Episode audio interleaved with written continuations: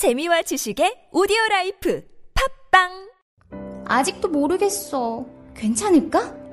뭐가 고민이야. 그냥 자보면 되지. 어머, 미쳤어? 미치지 않았습니다. 2주간 실사용 후 불만족 시 환불 가능한 쇼앤 침대니까요. 딴지마켓 입점 두 달째 반품률 0%를 자랑하는 이유 있는 만족도. 이젠 고민하지 마세요. 누워본 몸에게 물어보세요. 너는 뒤로 빠져라. 이 비겁한 교훈을 가르쳐야 했던 우리의 600년의 역사, 이 역사를 청산해야 한다. 권력에 맞서서 당당하게 권력을 한 번 쟁취하는 우리의 역사가 이루어져야만이 이제 비로소 우리의 젊은이들이 떳떳하게 정의를 얘기할 수 있고 떳떳하게 불의에 맞설 수 있는 새로운 역사를 만들어낼 수 있다. 대통령의 말하기 위즈다 마우스 엄마, 나 가게 안 하고 싶은데. 너 너 너 가게 해봤니? 너 음식 만들어봤니? 인테리어는? 집기는? 일할 사람은? 운영은? 가게 자리는? 세금은? 너 돈이 있니? 나는 요술램프 몬스터 셰프다. 네가 원하는 모든 것을 들어주마. 맛집의 맛을 똑같이 만들어 주실 수 있어요? 맛뿐만 아니라 돈과 창업의 모든 비법을 알려주겠노라. 야하! 이젠 걱정 고민 끝. 네이버 검색창에 몬스터 셰프라고 쳐주세요. 상담 문의 02-458-8838 몬스터 셰프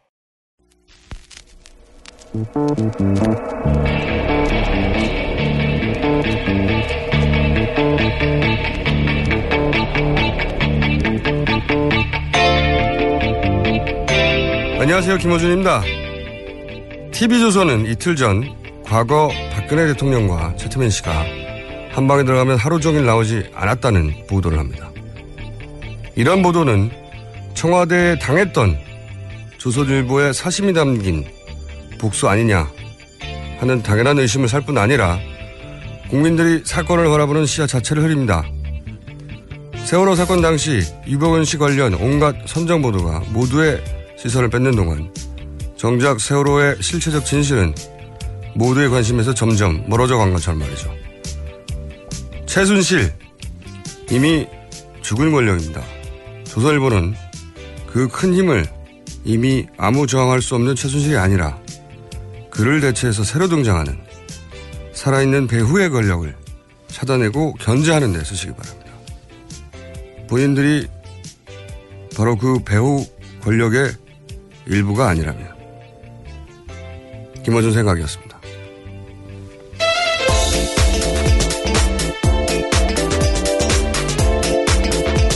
자, 송채경화 기자 나오셨습니다. 안녕하세요. 네, 안녕하세요. 한겨레 21 송채경화입니다. 어, 이제 한 달 넘고 11월도 하루 지났는데 제가 송채경화 기자 칭찬을 좀 해야 되겠습니다. 어제 갑자기 불안한데요. 네, 불안해 하세요. 네. 그 송채영화 기자가 말을 막 이렇게 떠듬는다거나 너무 빠르다거나 순간적으로 네. 또는 무슨 답변을 해야 될지 모른다거나 이렇게 이제 문자를 보는 분들이 많아요. 근데 그럴 수밖에 없어요. 왜냐하면 보통 라디오들은 말이죠 주고받는 대본이 거의 다 정해져 있습니다. 이거는 이제 라디오를 어 잘 모르시는 분들은 저, 잘 모르실 텐데 대본이 거의 있고 중간 중간에 애드립이 있는 거예요. 저희 방송은 전체가 애드립입니다. 대본이 없어요. 물론 저희 작가들은 열심히 어, 대본을 써주지만 모든 코너에 제가 깡그리 무시합니다. 보통은 이제 대본이 있으면 그중에 한두 가지 질문을 바꿔서 하거든요. 네. 저는 첫 질문부터 끝까지 다 제가 그렇게 하는 이유는 물론 그러다 보면 막 서로 버벅거리게 되죠. 저도 상대방도 서로 무슨 말을 할지 모르는 거예요. 네. 거기서 이제 말도 더듬게 되고 발음도 이상해지고 막 다른 말도 나오고 그러거든요. 그래서 매끄럽지 않게 느껴질 수 있는데 저는 그렇게 해야 된다고 생각합니다. 물론 말끔하게 진행돼서 있는 맛도 있는데 그러는 가운데 진실이 드러나는 법이거든요. 그래서 저희 방송은 듣다 보면 중독돼요. 라고 저는 주장합니다. 그렇제 칭찬은 아닌 것 같고요. 송채경화 기자가 디스인 것 같고요. 아니 이 정도 하는 게 저희 방송을 진행해 주시는 분그 인터뷰 응해 주시는 분들한테도 감사드리는 게 그걸 알고 덤비시는 거거든요. 송채경 저도 이 정도면 굉장히 잘한다. 굉장히 잘하고 있는 거다. 네. 라고 말해드리고 자 아니, 기분이 근데 이렇게 칭찬받았는데 기분이 이렇게 썩 좋지 않은 이유는 뭘까요? 계속 더듬거려 보십시오. 자 첫 번째 뉴스는 뭡니까? 네, 박근혜 대통령이 미르재단의 인사까지 손수 챙기면서 운영에 직접적으로 관여했다는 주장이 나왔습니다. 아, 이제는 박근혜 대통령이 직접 거론되기 시작했네요. 네. 그 이성한 전 미르재단 사무총장이 이제 언론 인터뷰에서 한 내용인데요. 지난 4월 4일에 안종범 수석이 먼저 전화를 걸어와서 대통령께서 사무총장님의 안부를 물으시면서 그동안 수고 많으셨다는 뜻을 전하라고 하신다. 이렇게 이제 얘기를 했다는 건데요. 그러니까 대통령이 이건, 안전보험 수석이 대통령을 판 거일 수도 있잖아요, 그냥. 네, 그럴 수도 있죠. 네. 그 안종범 수석 같은 경우에는 그냥 모든 증언들이 관계자의 증언들을 보면 안종범 수석이 다 뭐 대통령의 뜻이다. VIP가 관심사항을 갖고 있다. 뭐 이런 식으로 얘기를 하면서 뭐, 뭐, 예를 들어 뭔가를 돈을 내라고 한다던가 이런 것들을 했다는 증언이 계속해서 나오고 있는데. 그러니까 항상 이런 일이 가장 빨리 진행되려면 당연히 대통령을 팔아야 되는 건데 네. 그렇게 했다는 거고. 네. 근데 실제 그게 대통령의 뜻인지 아닌지는 지금으로서는 확인할 길이 없고 안정범 수석이 그렇게 말했다는 거죠. 네. 때. 수석이 전화를 할 때 항상 음. VIP 관심사항 대통령께서 이렇게 이렇게 말씀하셨다. 이렇게 얘기를 했다는 거죠. 네. 여기까지는 이제 안정범 수석 으로부터 받은 전화 네. 그 전화를 받은 분들이 이제 이렇게 얘기했다는 거죠. 그 네. 얘기를 할 때마다 항상 대통령을 들먹였다. 뭐 네. 이런, 이런 얘기네요. 네, 그런 뜻이고요.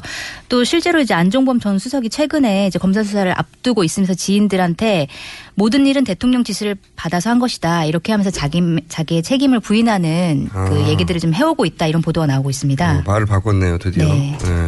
그런데 여기서도 안정범 수석이 자기는 대통령 지시를 받았고 그 전화를 할 때도 대통령 뜻이다 하고 전달을 했을 뿐이다 이런 얘기네요. 말하자면 자기는. 네, 맞습니다. 아하. 그래서 뭐 최순실 씨와 박근혜 대통령 사이에 직거래가 있었던 것으로 안다. 이런 얘기를 안 수석이 이제 주변 사람들한테 얘기를 했었다. 음. 그런 걸로 봐서 뭐 자기 자기가 한 행위 의혹을 받는 그 행위들이 어떤 법적 책임을 박도 박 대통령에게 미루는 것 아니냐 이런 지적이 지금 나오고 있습니다. 자기는 단순히 어, 지시사항을 전달했을 뿐이다. 네. 이렇게 얘기 하고 있는 거네요. 네. 최순실 씨 모른다고 하지 않았었나요?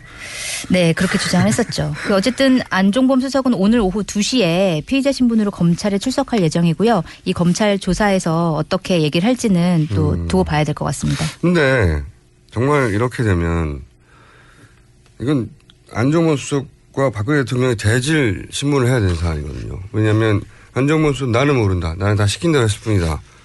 라고 해버리면 이렇게 되면 그럼 박근혜 대통령을 조사해야 될 수밖에 없는 거예요. 네, 그래서 지금 박근혜 대통령을 직접 조사해야 되는 거 아니냐 이런 의견도 나오고 있습니다. 대질까지는 모르겠지만 안정범 수석이 네. 어떤 말을 하냐에 따라서 국면이 완전히 바뀔 수도 있겠네요. 자, 다음 뉴스는요? 네, 안종범 수석 얘기가 또 있는데요. 안종범 수석이 지난해 말부터 올 초 사이에 그 미르재단과 K스포츠재단 출연금 모금 등과 관련해서 수시로 대기업 어, 관계자들한테 전화를 걸어서 독려를 했다. 이런 주장이 대기업 임원으로부터 처음 나왔습니다. 아, 처음으로. 네. 그 동안은 전경련 쪽에서 입장은 자발적으로 했다는 거였잖아요. 네. 그런데 이제는 대기업 임원한테서 전화를 걸어서 동료를 해서 냈다. 네. 음. 우리도 당했다 이거죠. 네.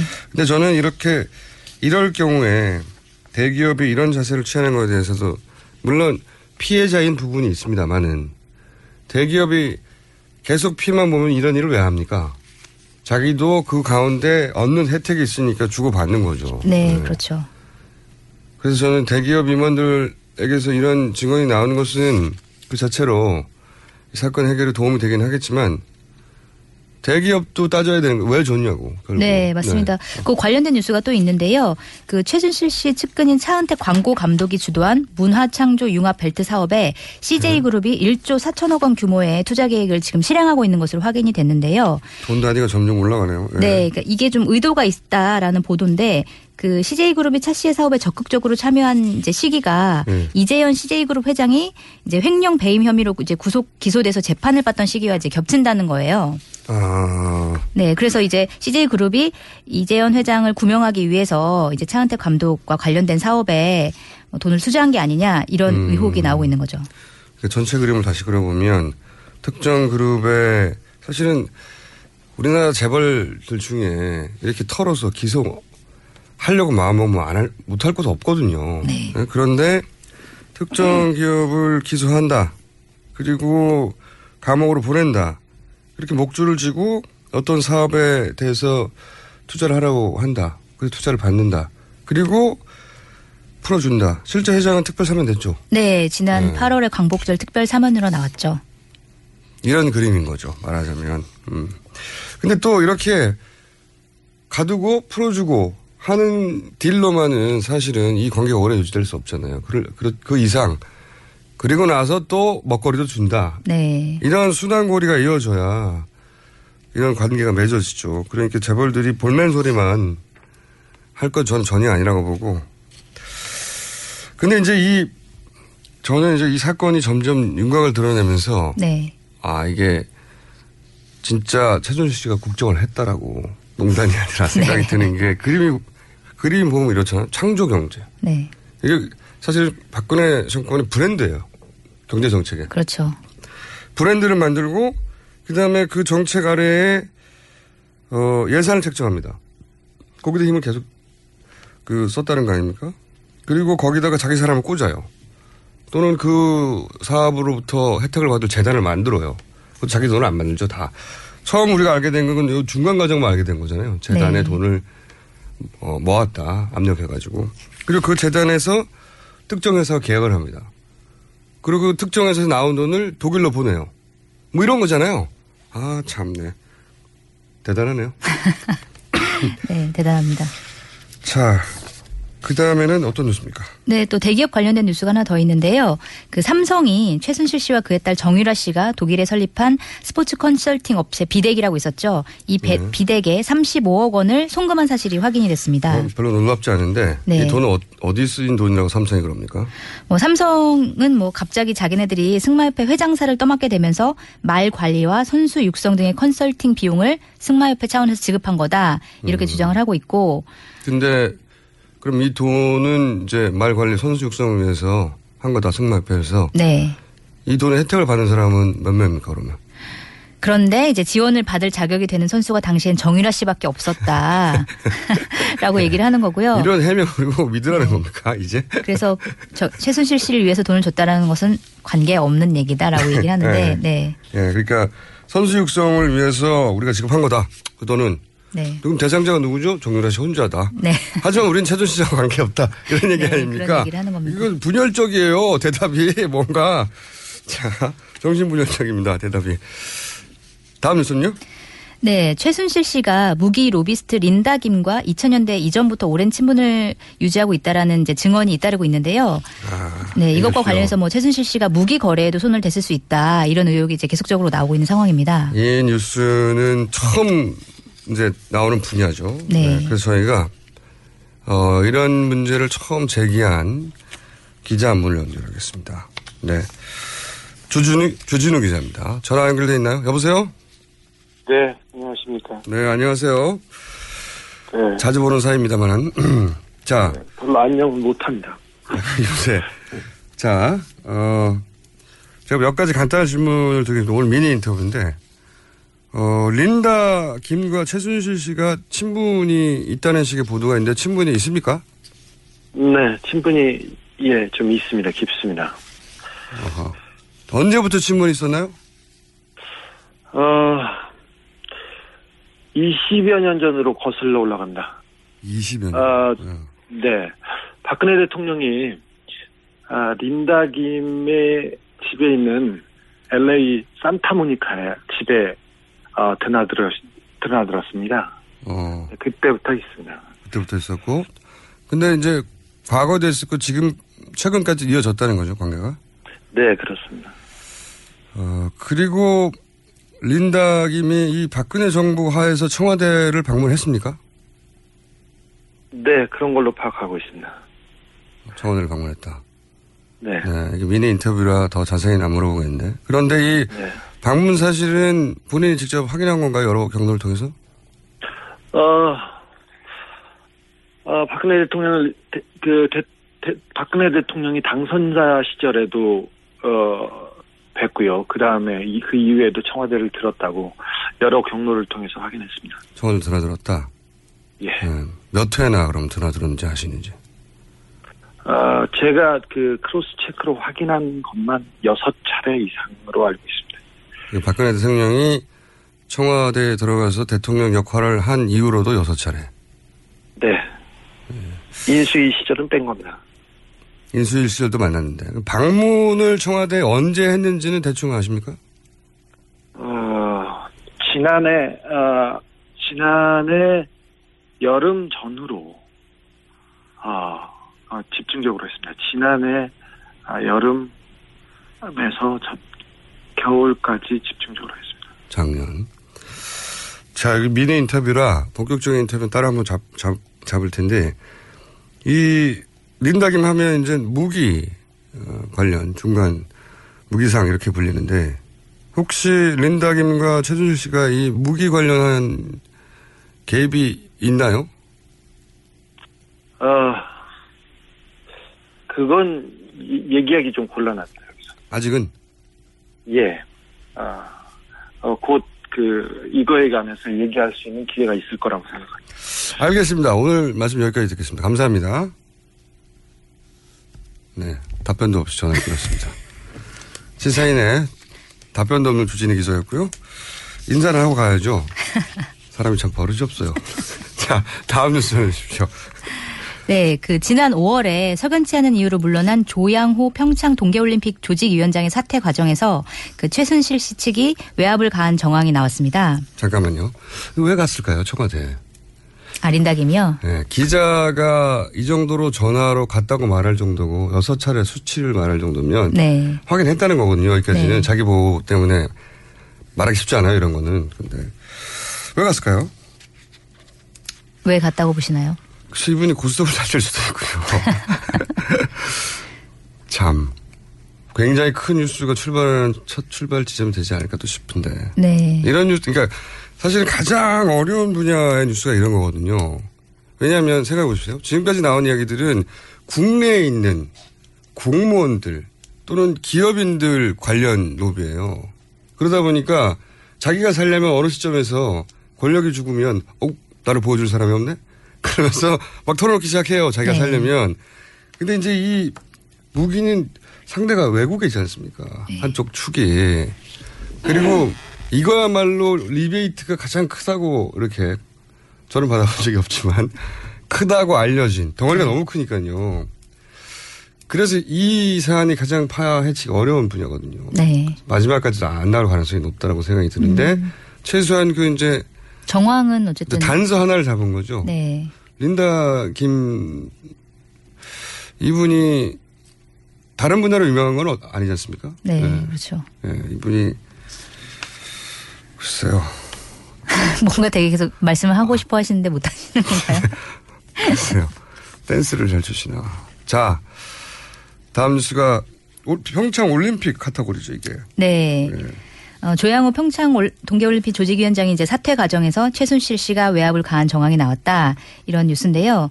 그러니까 이제 평창 올림픽 관련해 가지고 뭐 차은택 씨, 최순실 씨 해가지고 각종 이권 사업을 벌였다 이런 내용들이 이제 많이 나왔는데. 막 터지기 시작했죠. 예. 네. 그런데 이제 조양호 위원장이 걸림돌이 됐다 이 이권 어, 사업을 왜 걸림돌이 하는데. 했답니까? 그런 보도인데 왜냐하면 이제 조 위원장이 각종 용역이나 컨설팅 프로그램에 대한 결제에 대해서 굉장히 엄격한 잣대를 아. 적용했고 그러면서 이제 저- 그 잣대에 맞지 않으면 사인을 거부했다고 하는데 아하. 그게 이제 해고로 이어진 것 같다 이런 얘기가 나오고 추정이 있습니다. 가능하다. 네. 그러니까 조직위원장이 갑자기 물러났는데 그 압력을 행사한 사람은 당시 장관이었던 걸로 알고 있고. 네, 김종동 장관이 불러서 사퇴하라고 네, 직접 이 얘기한 김종동 걸로. 장관도 문제가 많죠 지금. 네. 네, 장관이 사퇴하라고 했는데 근데 그 이유가 조 위원장이 굉장히 용역이나 컨설팅 결제를 엄격하게 했다. 네. 이게 당연한 거거든요. 지금 네, 국가적. 사업이고 네. 여기 엄청난 예산이 들어갈 거기 때문에 용역 여긴 그리고 돈이 크니까 모두들 달려들거든요. 당연히 엄격하게 해야 되는데 이 엄격한 가운데 최순실 관련된 업체들이 대부분 금방 만들어졌거나 네. 생소한 업체들 아닙니까? 그러니까 통과를 못하는 거죠. 네. 그래서 잘랐다 네. 하는 이제 합리적 추정이 가능한데 그러는 가운데 이제 드러난 사업으로 뭐가 있습니까? 뭐 관련해 가지고 이제 누슬리 관련된 사업이 어제도 나왔었는데요. 네, 스위스 건설업체. 네, 스위스 네. 건설회사 누슬리가 네. 그 이미 이제 WK와 업무 제휴 협약하기 전에 단독으로 아, 전에? 네, 네. 평창올림픽 개막식장 공사 입찰을 추진했었는데 처음에 단독으로 했는데 네. 그때 당시에 이제 김종덕 문체부 장관이 인지도가 낮다 이러면서 이제 누슬리의 입찰 이 되는 것을 이제 반대를 했었던 걸로 알려졌거든요. 처음에 단독을 했을 때는 문체부가 반대했다가 네, 그래가지고 어, 대림건설이 해당 사업을 맡게 된 상황이었는데 네. WK가 이제 누슬리랑 다시 업무 협- 제휴 협약을 맺고 다시 입찰을 하니까 최순실 씨와 함께 가니까 네, 함께 가니까 다시 장관이 누슬리를 강력하게 추진했다 이런 이제 보도가 나온 겁니다. 네. 처음에는 본인들이 반대했다가 직접 네. 그래서 국내 업체가 선정됐는데 네, 그때는 단독으로 했을 때고 네, 그 다음에는 최순실 씨와 손을 잡고 갔더니 네. 이제는 장관이 여기랑 하라고 네. 예. 깔끔하게 정리되네요 상황이. 자 오늘 여기까지 해야 될 것 같습니다. 지금까지 말을 더듬지만 듣다 보면 중독되는 성태경 의원이었습니다. 감사합니다. 네, 감사합니다.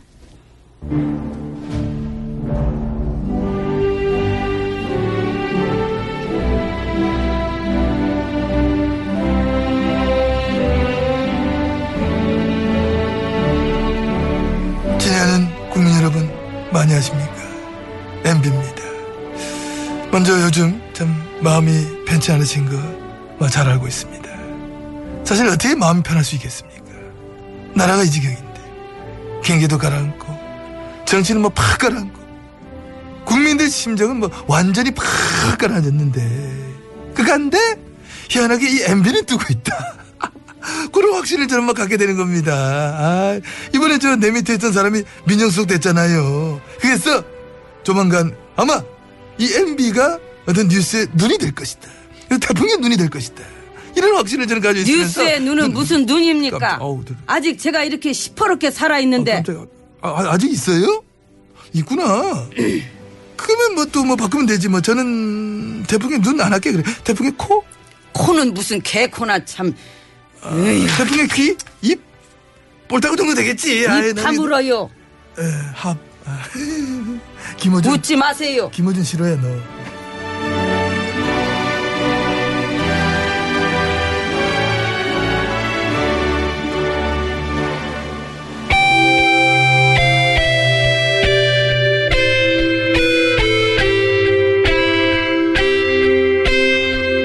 항상 나라를 생각합니다. 이혜훈의 나라 걱정. 네. 이혜훈의 나라 걱정. 얼마 전까지는 당적 걱정으로 제가 불렀는데, 이제는 당 걱정으로 바뀌게 됐죠. 이혜훈의 나라 걱정하기 전에, 아, 당부터 걱정해야 돼, 지금. 그죠? 네, 정말 당이 걱정이네요. 네. 이혜훈의 당당 걱정으로 당분간 이어질 것 같은데. 지난주에 미국 강연을 가셔가지고, 네. 못 나오셨잖아요. 죄송합니다. 예. 네. 사실은 녹, 녹음을 하고 하셨어요. 다음날 아침. 일찍 오셔가지고. 음. 근데 저희가 최순실 씨 사태가 터진 겁니다. 할 수 없죠, 뭐. 그래서 다. 누가 알았겠어요? 이 쓰나미에 떠밀려 내려왔어요. 네, 네. 녹- 어쩔 수 없죠. 녹음이. 뭐. 예. 어, 그런데 이제 오늘은 당연히 이제 최순실 씨 이야기를 할 수밖에 없는데 근데 다른 방송국에 가가지고 먼저 인터뷰를 하셨더라고요. 배신을. 아. 이럴 수는 없는 거 아닙니까? 아, 이게 또 상도인 걸 몰랐네요. 모르는 게 많네요. 죄송해요. 저희 방송과 생사를 같이 하셔야 되는데 그래서 오늘은 음. 이혜훈 청문회를 진행할까 합니다. 달게 받겠습니다. 왜냐하면 이제 다른 방송 진행자들은 도저히 할 수 없는 질문들이 저한테는 있어요. 왜냐? 그분들은 이혜훈 의원의 정치 초년병 시절을 모르거든요. 저는 걱정됩니다. 이혜훈 의원의 어벙벙한 시절, 어벙벙한 정치 초년병 시절을 본 사람입니다. 어, 아무것도 모르고 막그 천질 뛰어다닐 때요. 네. 예. 천지를 뛰어다니셨죠. 그때 네. 의욕은 엄청나고 에너지도 강력하고 네. 하지만 맨 위에서 무슨 일이 벌어지는지 잘 모른 채 잘 모르고 그냥 돌진만 하던. 예, 돌질만 하던 때 네. 제가 그 시절을 봤기 때문에 지금 그 저만 할 수 있는 질문들이 몇 가지 있습니다. 그래서 네. 오늘 청문회로 이 최순실 사태 관련한 야, 이게 최순실 사태 관련해서 이혜훈이 청문회 당할 줄 알았던 사람 아무도 없을 겁니다. 네. 자 어, 어디로 돌아가 볼까요? 2007년으로 돌아가겠습니다. 아, 2007년. 예. 10년 전입니다 벌써. 네. 아, 예. 생생하게 기억납니다. 저도 그때. 그때 굉장히 바쁘셨어요. 네, 뭐 대한민국과 결혼했다.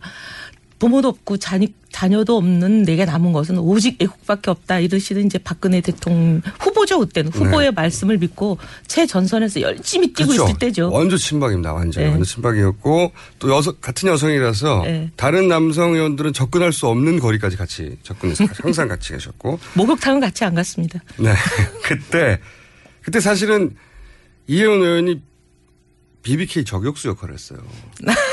잘 모르시겠지만 저는 압니다. 그래서 그때 미국도 가셨고 막 김경준도 만나고 미국은 안, 나- 안 가, 그건 오보였어요. 김- 김경준 MB, 아, 저기, MB가 아니고, 친박들이 저를 음해한 걸로 드러났잖아요. 그래요? 강한 사람은 그 유영아 씨, 그리고 홍문종 씨, 두 분이었는데 저한테, 예. 음, 가지는 않았죠. 예. 하여튼 뭐 그렇다 치고. 네, 간 걸로 보도가 됐었고. 간 걸로 뭐 저한테 다 보도가 보도하고. 뒤집어 씌웠죠. 예. 그리고 이제 어쨌든 비, 저격수 역할을 아, 하신 건 그게 뭐 이제 저한테 공천 안 주려고 일부러 그분들이 그런 거죠. 친박들이. 저격수 역할을 하신 건 맞고요. 맞고요. 네, 맞고요. 그리고 또 반대로 그 당연히 당시 이명박 대통령 쪽에서는 또 이쪽을 공격했어요. 이쪽에서는 BBK로 공격했고 음. 이쪽에서는 이제 지금 터지고 있는 박근혜, 최태민, 정, 어, 최순실, 정윤회 이런 파일들이 돌았습니다. 그때 맞아요. 네, 맞아요. 파일을 돌았습니다. 김혜우 씨라는 분이 막 기자회견도 하고. 기억납니다. 그때 예. 2007년 어, 6월 17일 어 날짜까지 기억하세요? 63빌딩에서 어, 난리가 났구나. 예. 63빌딩에서 이런 질문을 해야 돼요. 당시 최태민 씨의 전행을 얘기하면서 음, 그때 뭐라고 그랬냐면 최태 그제 말이 아닙니다. 음, 그분의 말. 예, 그때 파일 제목이 최태민에게 놀아난 박근혜라는 파일이 있었어요. 음. 본 기억나시죠? 저는 뭐 보지 우리 저기 직원들한테 보지 말고 무조건 저기 회수해서 파기하라 막 그랬죠. 그건 거짓말이다 네. 막. 근데 내용도 좀 아시긴 아시죠? 그때. 들었죠. 예. 예, 내용은 들으셨고. 예. 심지어는 CD의 형태로 배포되기도 했고. 예, 그래서 그 CD를 막 전부 다 다 없애버려라 막 이랬죠. 그건 네. 저 허위 사실로 가득 찬 것이기 때문에 당시에서는 당시로 보자면 말도 안 되는 공격이니까 당연히 의원님 입장에서 보자면 당연히 저는 어떻게 결혼도 한 번 한 적 없는 아가씨에게 연세는 좀 있으시만 신분은 아가씨잖아요. 네. 그때는 그렇게 생각하신 거죠, 예. 당연히. 어떻게 이런 정말 모멸적인 얘기를 하나 이거는 정말 분노. 수, 분노할 수밖에 없다 이래가지고 그때 그분들이 하는 말이 허위 사실이라고 생각했죠. 100% 사고수시라고 생각하셨고 예. 국권을 믿었고 그 CD를 회수해서 다 박살내버리는데도 앞장서신 거고 예, 1조 정도가 아니고 앞장서신 거 아니에요? 주도했죠. 주도했고 예. 그래서 여의도에서 그 CD가 사거리 사라지는데 역할을 하셨고 사실 그때는 이쪽 진영에서 저쪽 공격을 막아야 되는데 더군다나 그 공격이 말도 안 되는 공격이니까 당연히 없애버려야 되는 뭐 거죠. 예. 이름이 박광 씨였던 걸로 기억하는데 국정원의 현직 팀장이었던 것 같아 제 기억에 하여튼 그런 분이 국정원 내부에 있다는 박근혜 파일을 들고 나와서 막 그걸 이제 공개도 하고 막 언론에도 흘리고 막 그거를 마구 배포하고 막 이래서 제가 국정원에 음. 항의 방문도 하러 가고 막 그랬던 기억이 나요. 네, 제가 묻지도 않았는데 막 폭탄도 던지시고 사방에 폭탄이 터지고 있습니다. 아니 이거 다 그때 저기 보도 났던 거예요. 네, 자. 음. 폭탄 맞게 터졌고요. 정문에 다 계속 진행하겠습니다. 근데 그때 김호 이제 당시 그런 이제 파일을 뿌리고 CD를 뿌리고 기자회견을 했던 분이 김혜호 씨라고 나중에 이제 목사라는 칭호를 제가 들었는데 그분이 진짜 목사인지는 제가 확인한 바가 없어요. 사이비 교주라고 저는 생각했어요. 그때 당시에는 네. 당연히. 예. 근데 그분이 결국은 징역 6개월 살고 나중에 집행유예로 나왔습니다. 네. 나왔는데 그때 이제 그 김영 목사의 입으로 뭐라고 그랬냐면 박근혜 전 대표는 최태민과 최순실 꼭두 각시다. 음. 그때는 경청 동지할 멘트죠 이게. 그래서 절대 믿지 않았죠. 예. 그리고 이제 10년이 지났습니다. 그 사이에 가장 최측근 친박에서 어느 날 갑자기 이유도 모른 채 떨려나가지 않습니까? 예. 제가 한 첫 번째 묻고 싶은 것은 그때 예. 물론 초년병이고 최전선에 서 있어서 맨 위에는 무슨 얘기가 돌아가는지 잘 몰랐지만 그때 누군가가 있다. 이런 생각은 하긴 하셨죠. 뭔가 비선이 있는 거 아닌가 그런 생각은 했죠. 네. 근데 저는 그때 정말 지금 제 정윤혜 씨한테 굉장히 미안한 게 저는 정윤혜 씨인 줄 알았어요. 그때는. 예. 음. 정윤 씨는 그, 그나마 좀 보였으니까요. 예. 아니 왜냐하면 자꾸 사람들이 정윤혜 씨 얘기를 그때 많이 했거든요. 음. 그리고 최근에도 왜 문고리 3인방 네. 사건이 터졌을 때만 해도 2년 전까지만 해도. 예, 언론에 정윤혜 씨 얘기가 자꾸 오르내렸고 그래서 네. 저는 사실 이 몇 주 전 최순실 씨 사건이 터지기 전까지만 해도 비서는 정윤혜 씨인 줄 알았어요. 아, 그때까지만 하더라도. 네. 그 최순 씨의 존재는 좀 알았지만 죄송해요. 근데 최순실 씨는 그냥 뭐 옷이나 좀 해다 드리고 화장품이나 그러니까 좀 사다 드리고. 씨의 부인 이렇게 네. 이해한 거지. 그리고 네. 뒤치다거리나 하는. 예, 뭐 이게 주방 일이나 좀 봐드리고 음. 이러시는 걸로 알았죠. 그러니까 그러니까 정치하는 남편을 뒷바라지하는 수준. 아니 근데 이제 남편 말고 이제 대통령님의 주방일도 좀 봐드리고 음, 가까 뭐 가까우니까. 옷이나 좀 봐드리고 머리 좀 봐드리고 이러는 줄 알았죠. 그, 그러니까 이제 초년병이다 보니까 너무 멀리 있었던 거죠. 하지만 존재는 알고 알긴 알았고.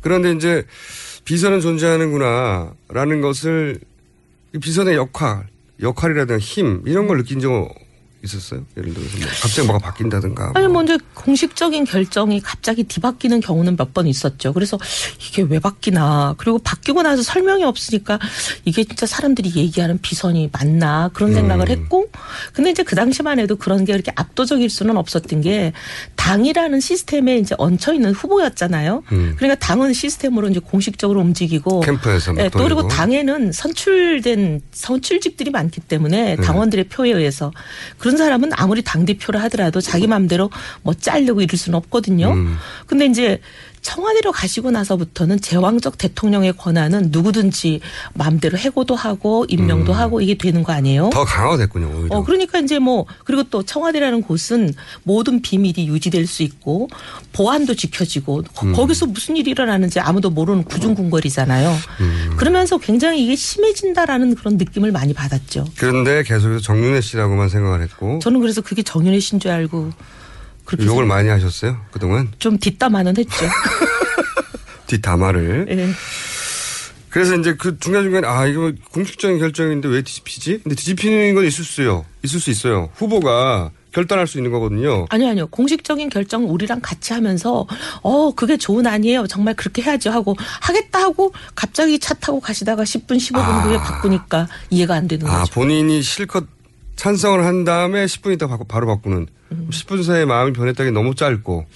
누군가와 얘기하지 않았으면 음. 상식적으로 납득이 안 되죠. 근데 이제 그 컨설팅을 더 중요하게 생각할 수도 있는데 제가 주목하는 대목은 그래놓고 왜 그런지 설명이 없다는 거죠. 네. 예, 설명이 없다는. 보통 이제 그렇게 되면 이 리더들은 설명하고 싶어 하거든요. 와서, 어, 내가 생각해 보니까 이렇다고. 그리고 다들 이해 못할 게 당연하니까. 이야기를 주도해 가면 설득하고 싶어 하는 게 이제 리더의 심정인데. 리더라기보다는 사람 본연의. 그쵸? 예. 내가 왜 그랬는지. 예. 왜냐면 이상하게 생각할 테니까. 예. 거기서 딱 얘기가 끊기는군요. 왜 그랬는지가. 설명할 수가 없죠. 지금은 이해가, 지금 이해가십니까? 아, 이번에 이 사태가 터지고 나서 거의 십몇 년 동안 이해하지 못하고 도무지 정말 답을 모르겠다고 했던 것들이 거의 99% 100% 풀린 것 같아요. 그래요? 예. 그럼 본인이 예. 첫 방송 나오셔가지고 어 나는 내가 왜 잘렸는지 나 누구도 말해주지 않았고 음. 나 혼자 그냥 개스할 뿐이다 모른다 나는 하셨잖아요. 예. 지금 이제 포즈를 다 맞춰보세요. 어떻게 됐습니까? 비선이 있으면 안 된다. 모든 걸 공식 라인을 통해서만 해야 된다. 비선의 폐 이런 걸 제일 많이 떠들고 제일 많이 얘기했던 사람이 저니까 뭐 당연하네요. 아 박근혜 대통령하고 가까웠던 시절에 네. 비선이 있으면 안 된다는 얘기를 계속 하셨어요. 어, 비선이라는 거는 절대 있으면 안 되죠. 왜냐하면 권한은 무한대로 가지지만 책임은 제로 아니에요. 비선은 예, 그리고 또 그 분들, 비선이라는 건 누구든지 간에 능력과 자질은 검증이 안 되는 분들이 있는 거잖아요. 네. 그것도 그거지만 저는 무조건 책임을 지지 않는 권한이라는 건 있으면 안 되기 때문에 비선이라는 건 안 된다. 얼마나 자주 하셨어요? 뭐 거의 뭐 기회 있을 때마다 했죠. 직접. 네. 네. 뭘 모르고 뭘로 어쨌든 뭐 후회는 없습니다. 그래요. 지금부터 틀렸다고 생각하지는 않아요. 네. 그런데 그걸 그냥 짐작이었잖아요. 있다고 비선이 있다고 막연하게 생각했으니까요. 예, 본인이 왜 누군지는 잘렸 몰라도 본인이 어느 날 갑자기 왜 잘렸는지 몰랐다고 하셨는데 지금은 이제 그 이유 때문이라고 생각하시는 거고. 아니 이렇게 비선이 막강하고 정말 진짜 전방위적이고 제가 보니까 거의 올마이티 같은데요. 예, 이런 비선일 줄은 생각도 못했어요. 예. 알았으면 말을 했을까요? 글쎄 알았더라도 말을 했었어야 되죠. 여하간 예. 그래서 지금 생각해 보니 그 말이 결정적이겠구나 생각하시는 거죠. 그분이 얼마나 듣기 싫었을까 그 비선께서 생각하실 때는 음. 그 그러면 본인이 아 오늘부로 잘렸구나. 이건 언제 어떤 어떤 현상으로 아셨어요? 딱히 그렇게 뭐 칼로 두부자들이 그런 건 없었고 서서히 이렇게 멀어졌어요. 서서히 서서히 그냥 이렇게 배제되고. 예를 들면 회의 안 부른다? 아니 그러기도 하고 이제 회의 문이 내 서먹서먹해지죠. 아 말을 안 건다. 예, 말을 안 하고 서먹서먹해지고. 회의 안 부르고. 예, 그리고 뭐 이제 뭔가 이렇게 멀리하고 음. 그리고 내가 모르는 회의가 결, 있고 막. 있고, 네, 네. 예. 어, 회의했어? 말 안 해주고 회의 결과도. 예, 밥 먹을 때 안 부르고. 밥 먹을 때 안 부르는 결정적이네요. 밥 먹을 때 안 부르는 게 가장 중요하죠. 네. 자, 그러면 또 추가로 청문을 진행하도록 하겠습니다. 당시에 파일이 있었던 내용을 아셨을 텐데 지금 되돌아보면 그 파일에 있었던 내용들 중에 얼마나 드러난 것입니까? 드러났다기보다도 제 생각에 그럴 수 있겠다 또는 정말 그런 것 같다 그런 생각을 드, 하게 되는 부분이 꽤 있죠.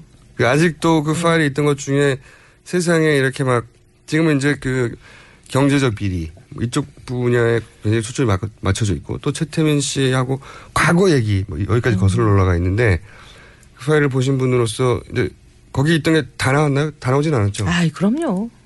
그렇죠? 다 나오기는요. 다 안 나왔죠. 네. 그 파일이 있던 것 중에 얼마나 나왔어요? 아유, 자, 1번 음. 10% 이하, 2번 50% 가까이, 3번 90%.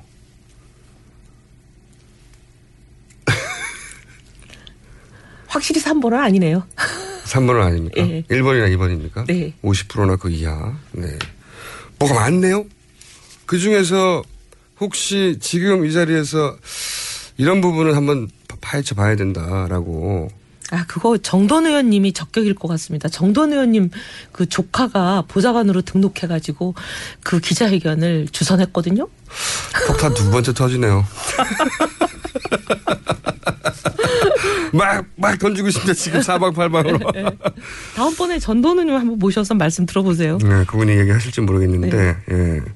그럼 어쨌든 본인이 보신 것 중에도 다는 아니라는 거죠. 예. 물론 그게 다 사실이라고 말하는 건 아닌데, 네. 이제 이제 거기 거론됐던 것 중에 이제 실제로 나서서 수사를 해야 될 수- 상황도 있을 수 있지 않습니까? 옛날 얘기들이라 수사가 가능할까요? 아, 옛날 얘기들만, 그러니까 지금 안 나온 얘기들 중에는 옛날 얘기들이 많다? 네네. 음. 근데 이제 그 관계 속에서 현재 지금 어떤, 뭐랄까요, 구도를 읽을 수 있는 것도 있을 수 있지 않습니까? 아무래도 이제 그 옛날 얘기들이 만약에 사실이다 아니다를 가늠을 하게 되면 현재 수사에 상당한 도움은 되겠죠. 그러니까 제 말이 그 말입니다. 네.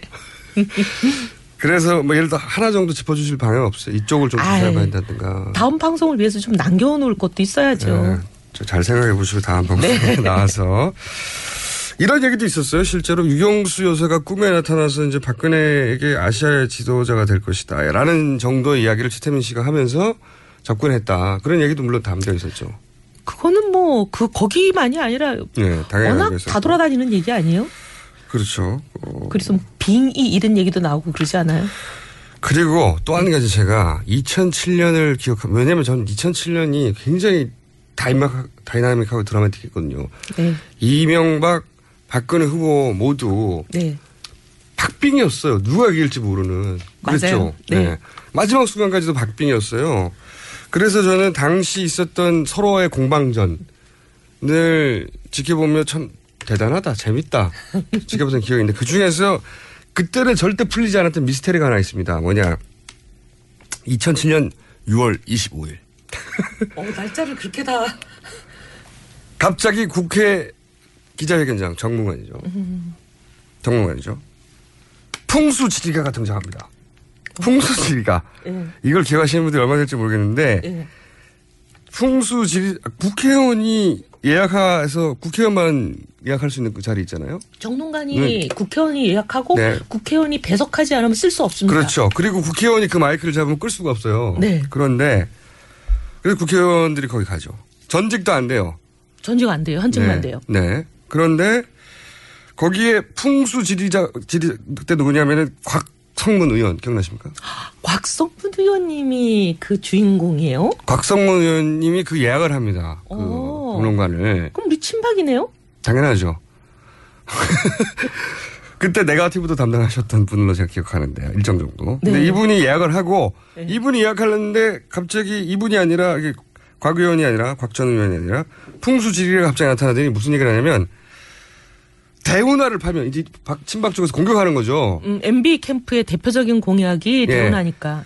대운하를 파면 대운하에 대한 공격이 많았는데 이분이 뭐라고 하면 대운하를 파면 월악산 밑에 거길 터널을 뚫어야 되는데 그러면 나라의 동맥, 정맥, 전기가 끊긴다.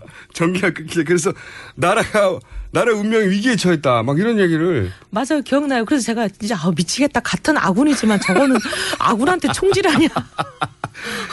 막 그런 생각했었어요. 저도 그거 보면서 이거 풍수지리가 아니고 푼수인데 푼수 막 예. 이런 전력이 나올 수 있죠 어떻게? 되게 황당했어요. 그런데 그때는 이해가 안 갔어요. 이 뒤에 최순실이 있는 게 아닌가. 있었던 게 아닌가. 아, 종교. 그럼 이해가 가죠. 전략을 짤 때 대운하를 얘기하면 환경을 얘기하고 예산을 얘기하고 불필요함을 경제성을 얘기해야 되는데 갑자기 풍수지리가 등장. 이쪽 캠프에서 국회의원이 사람을 데려와가지고. 근데 그분이 그러고 싶었진 않았을 것이고. 박성문 의원 진짜 원래 그런 분 아닌데. 근데 그분이 그분- 풍수 얘기하는 걸 들어본 적이 없는데. 당연하죠. 아니 대우나 지금 네. 국가 정책을 얘기하는데 풍수지리가 나와서 국회의원 이 예약한 곳에 나와서 마이크를 잡을 수 있는 사람이 세상에 어디 있습니까? 그걸 잡게 시킨 사람이 최순실 생각해보세요. 최순실 씨 아니었을까요? 정말 기가 막히네요. 그런 거 같죠. 지금 생각해보니까. 아무도 뭐. 이 사람을 누가 시킨지 모른다고 했었어요. 그때 당시 캠프에서. 아니, 모르는 것도 모르는 거고, 그때 그게 너무 황당해가지고, 왜냐면 저나 유승민 의원이 열심히 이제 우리 경제성 분석으로 그 MB 캠프를 막 공격하고 박살내고 막 이러고 있는데, 뜬금없이 아군에서 총질이 나와가지고, 네. 이 도대체 뭐야, 세작이야? 막. 그랬던 기억이 나요. 그러니까 지금 생각해 보면 네. 최순실 씨가 뒤에 있었을 것 같죠. 그, 아니 뭐, 그렇게 얘기를 들으니까 조금 이해는 되는데, 참 황당하긴 하네요. 네. 예. 저는 왜 이런 얘기를 드리냐면 최순실 씨의 힘은 그때도 강했다는 거예요. 아, 그때도 있었는데 저만 바보같이 몰랐다. 아, 본인은 저만, 저만 어이없이 정윤혜 씨를 오해하고 그때는 이제 의심하고. 초선 의원으로서 네. 그맨 윗선 그러니까 정윤혜 씨도 듣고 최순실 씨도 듣고 했지만 그래도 본인은 정윤혜 씨라고 생각을 했던 거고 또 네. 많은 사람들이 그렇게 생각했더라고요. 보니까 예. 최순실 씨 가진 힘의 히- 힘을 크기를 잘 몰랐던 것 네. 같고 근데 지금 생각해 보면 저도 이제 음. 10년을 거슬러서 이해가 되는 게 갑자기 아 풍수지리 뜬금없이 태어난 풍수지리를 10년 만에 이해했고 아. 대운하를 이렇게 딱 한 번 등장했어요. 근데 왜냐하면 그 이 박근혜 캠프에서 폐기했어요 바로 우리 우리 모른다고 아, 너무 그 창피했어요. 사람 그때. 단독으로 한 거라고. 예, 정말 너무 창피했어요.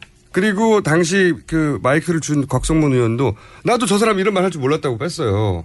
그럼 아, 누구 그럼 모르는 사람을 자기 이름으로 빌려준 거였어요? 그러니까 누가 시켰냐 이거죠. 그럼 저는 아. 그렇게 시킬 사람은 이쪽 캠프에서 비선인 최순실 씨밖에 없었고 그렇다는 얘기는 최순실 씨는 그때부터 힘을 발휘했다라고 저는 생각이 드는 겁니다. 합리적인 의심일 수 있네요. 자, 그러면 그 파일에 있던 것 중에 오늘 밝히실 거는 더 없- 없다는 거죠. 국정원이 시켰다 여기 얘기 하나 하고. 아니 국정원에 이 파일을 들고 나왔다고 그분들이 주장했고 그게 월간지에도 그분들이 인터뷰도 하고 그랬어요. 네. 그러니 제가 국정원에 찾아가서 국정원이 이렇게 정치에 개입하고 특정 후보 캠프에 뭐 파일을 막 주고 이러면 되냐 막 이러면서 항의를 하고 그랬죠. 그랬군요. 네. 폭탄 하나 터졌고 아까. 자, 자, 저 이 최수진 씨 이야기는 어 그 파일 이야기는 또 다음 시간에 더 추가로 해서 어 많은 분들을 이 방송에 붙들어 봐야려고 하는 저의 작전이고요. 근데 이제 당 얘기도 좀 해야 되겠어요. 네. 좀 짧게 3분밖에 안 남았는데. 아 벌써 시간이 그렇게 됐어요? 네. 사실 이 최순실 씨 사태로부터 새누리당에서는 자유로운 사람이 아무도 없어요. 어쨌든 새누리당은 박, 모두의 책임이지요. 박근혜 정권을 탄생시켰지 않습니까? 네. 그리고 솔직히 다 책임져야 될 문제고 우리 모두가 국민 앞에 면목이 없고 사실 이렇게 가볍게 얘기해서 좀 죄송했습니다만 가볍게 얘기할 일이 아니라 국민 앞에 정말 얼굴을 들 수 없는 무거운 일입니다. 음, 너무 새누리당이 아닌 일반 국민들도 너무 부끄럽거든요, 이게. 국민들이 부끄러워하실 문제는 아닌데 저희가 부끄러워해야 아니, 왜냐면 우리가 대통령으로 선출했고 대통령 역할을 하던 분인데 이런 뒷이야기를 듣고 나면 너무 부, 이렇게 지지했다 아니를 떠나서 부끄러운 거예요. 대한민국 국민이라는 게 이렇게 부끄러운 시절이 없었습니다. 정말. 새누리당 어떻게 하실 겁니까 이제? 그동안 어떻게 보면은 이제 책임은 다 마찬가지인데 그래도 책임의 경중은 따져야 되지 않겠습니까?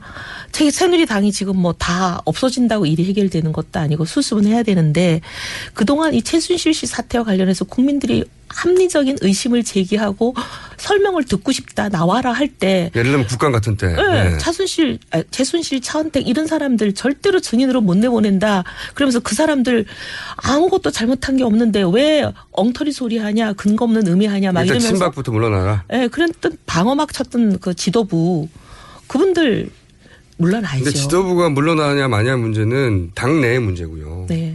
당내에서는 그게 중요한 문제겠지만 일반 국민들이 보면 대통령이 내려 내려가야 된다고 하는 상황에서 그 한나라당의 당 대표가 내려가는데 임팩트가 없거든요. 일반 국민한테는. 아니, 근데 그게 일반 국민들은 그러신데 이제 새로운 사람이 나와서 이 문제를 어떻게 해결할 건지에 대한 비전을 제시하고 진실 규명에 우리가 먼저 앞상을 서야죠. 국민들이 속이 풀리시게. 근데 지금 지도부는 진실 규명에 속 시원하게 앞장서지 않는 모습을 자꾸 보이잖아요. 왜냐하면 여기 물론 이게 어마어마한 일이라는 건 알지만 여기도 하나의 세력인데 음. 여기서 밀리면 우리 세력 전체가 죽는다 이런 위기감이 있겠죠. 지금 새누리당이 죽고 살고는 중요한 문제 아니라고 봅니다. 그건 솔직히 지금 여기서 그런 얘기 할 염치도 없고요. 그런 염치 지금 내세운다면 새누리당은 국민 앞에 돌 맞아야 될 대상이 되는 거죠. 돌을 맞고 있는 걸로 알고 있습니다. 네. 현재 네. 돌의 크기는 점점 커지고 있는 거고요. 그러니까 더 이상 큰 돌 맞아서 없어지기 전에 정신 차려야죠.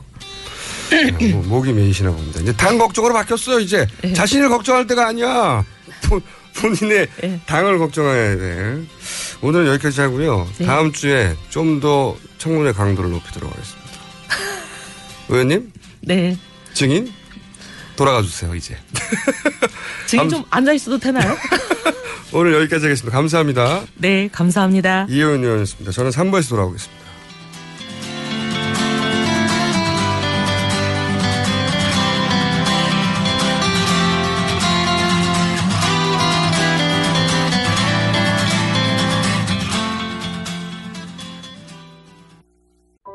어머니 또 감기 드셨어? 사들인 온열 매트가 몸에 잘 안 맞으신가? 네, 거기서 주무시고 아침에 일어나면 몸이 많이 찌뿌둥하시대요. 기력도 없으시고. 결국 전자파 문제가 큰 것 같네. 가만.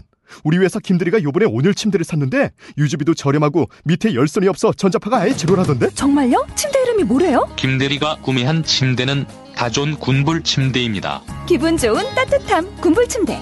검색창에 군불 침대를 입력해 보세요. 구매 문의는 02-2245-3531. 안녕하세요. 무연 두도시 이야기를 연출한 감독 전인환입니다. 노무현 대통령에 대한 최초의 다큐멘터리 영화 무연 두도시 이야기는 10월 26일 개봉한 이후 전국에서 다양한 관객분들을 만나고 있습니다.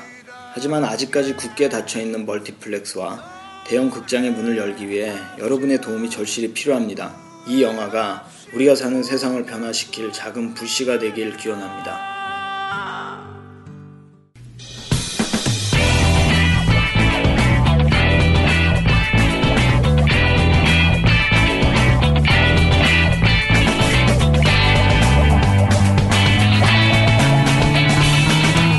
김어준의 뉴스 공장.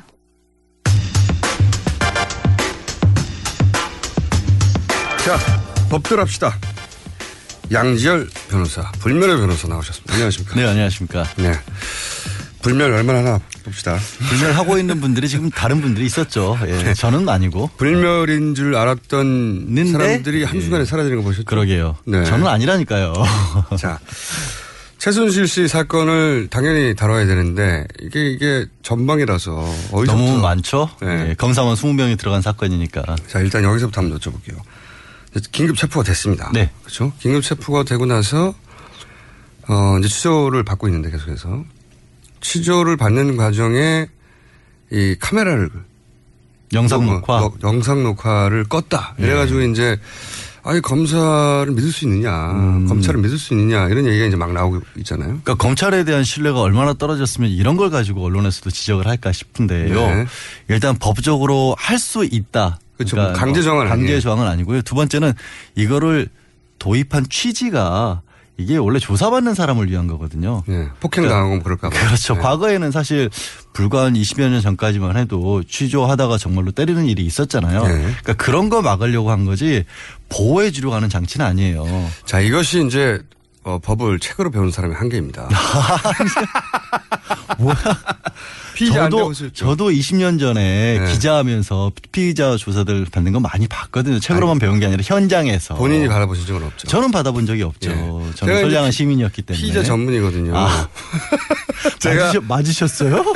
아니 제가 이제 어 박근혜 대통령 일가로부터 예. 아, 박근혜- 고소장 예. 명예훼손 같은 걸로 당하신 적이 박근혜 있죠? 대통령을 포함하여 고소고발을 많이 당했고 음. 그리고 뭐 다른 건도 많지만 물론 제가 지금 불패의 피의자입니다.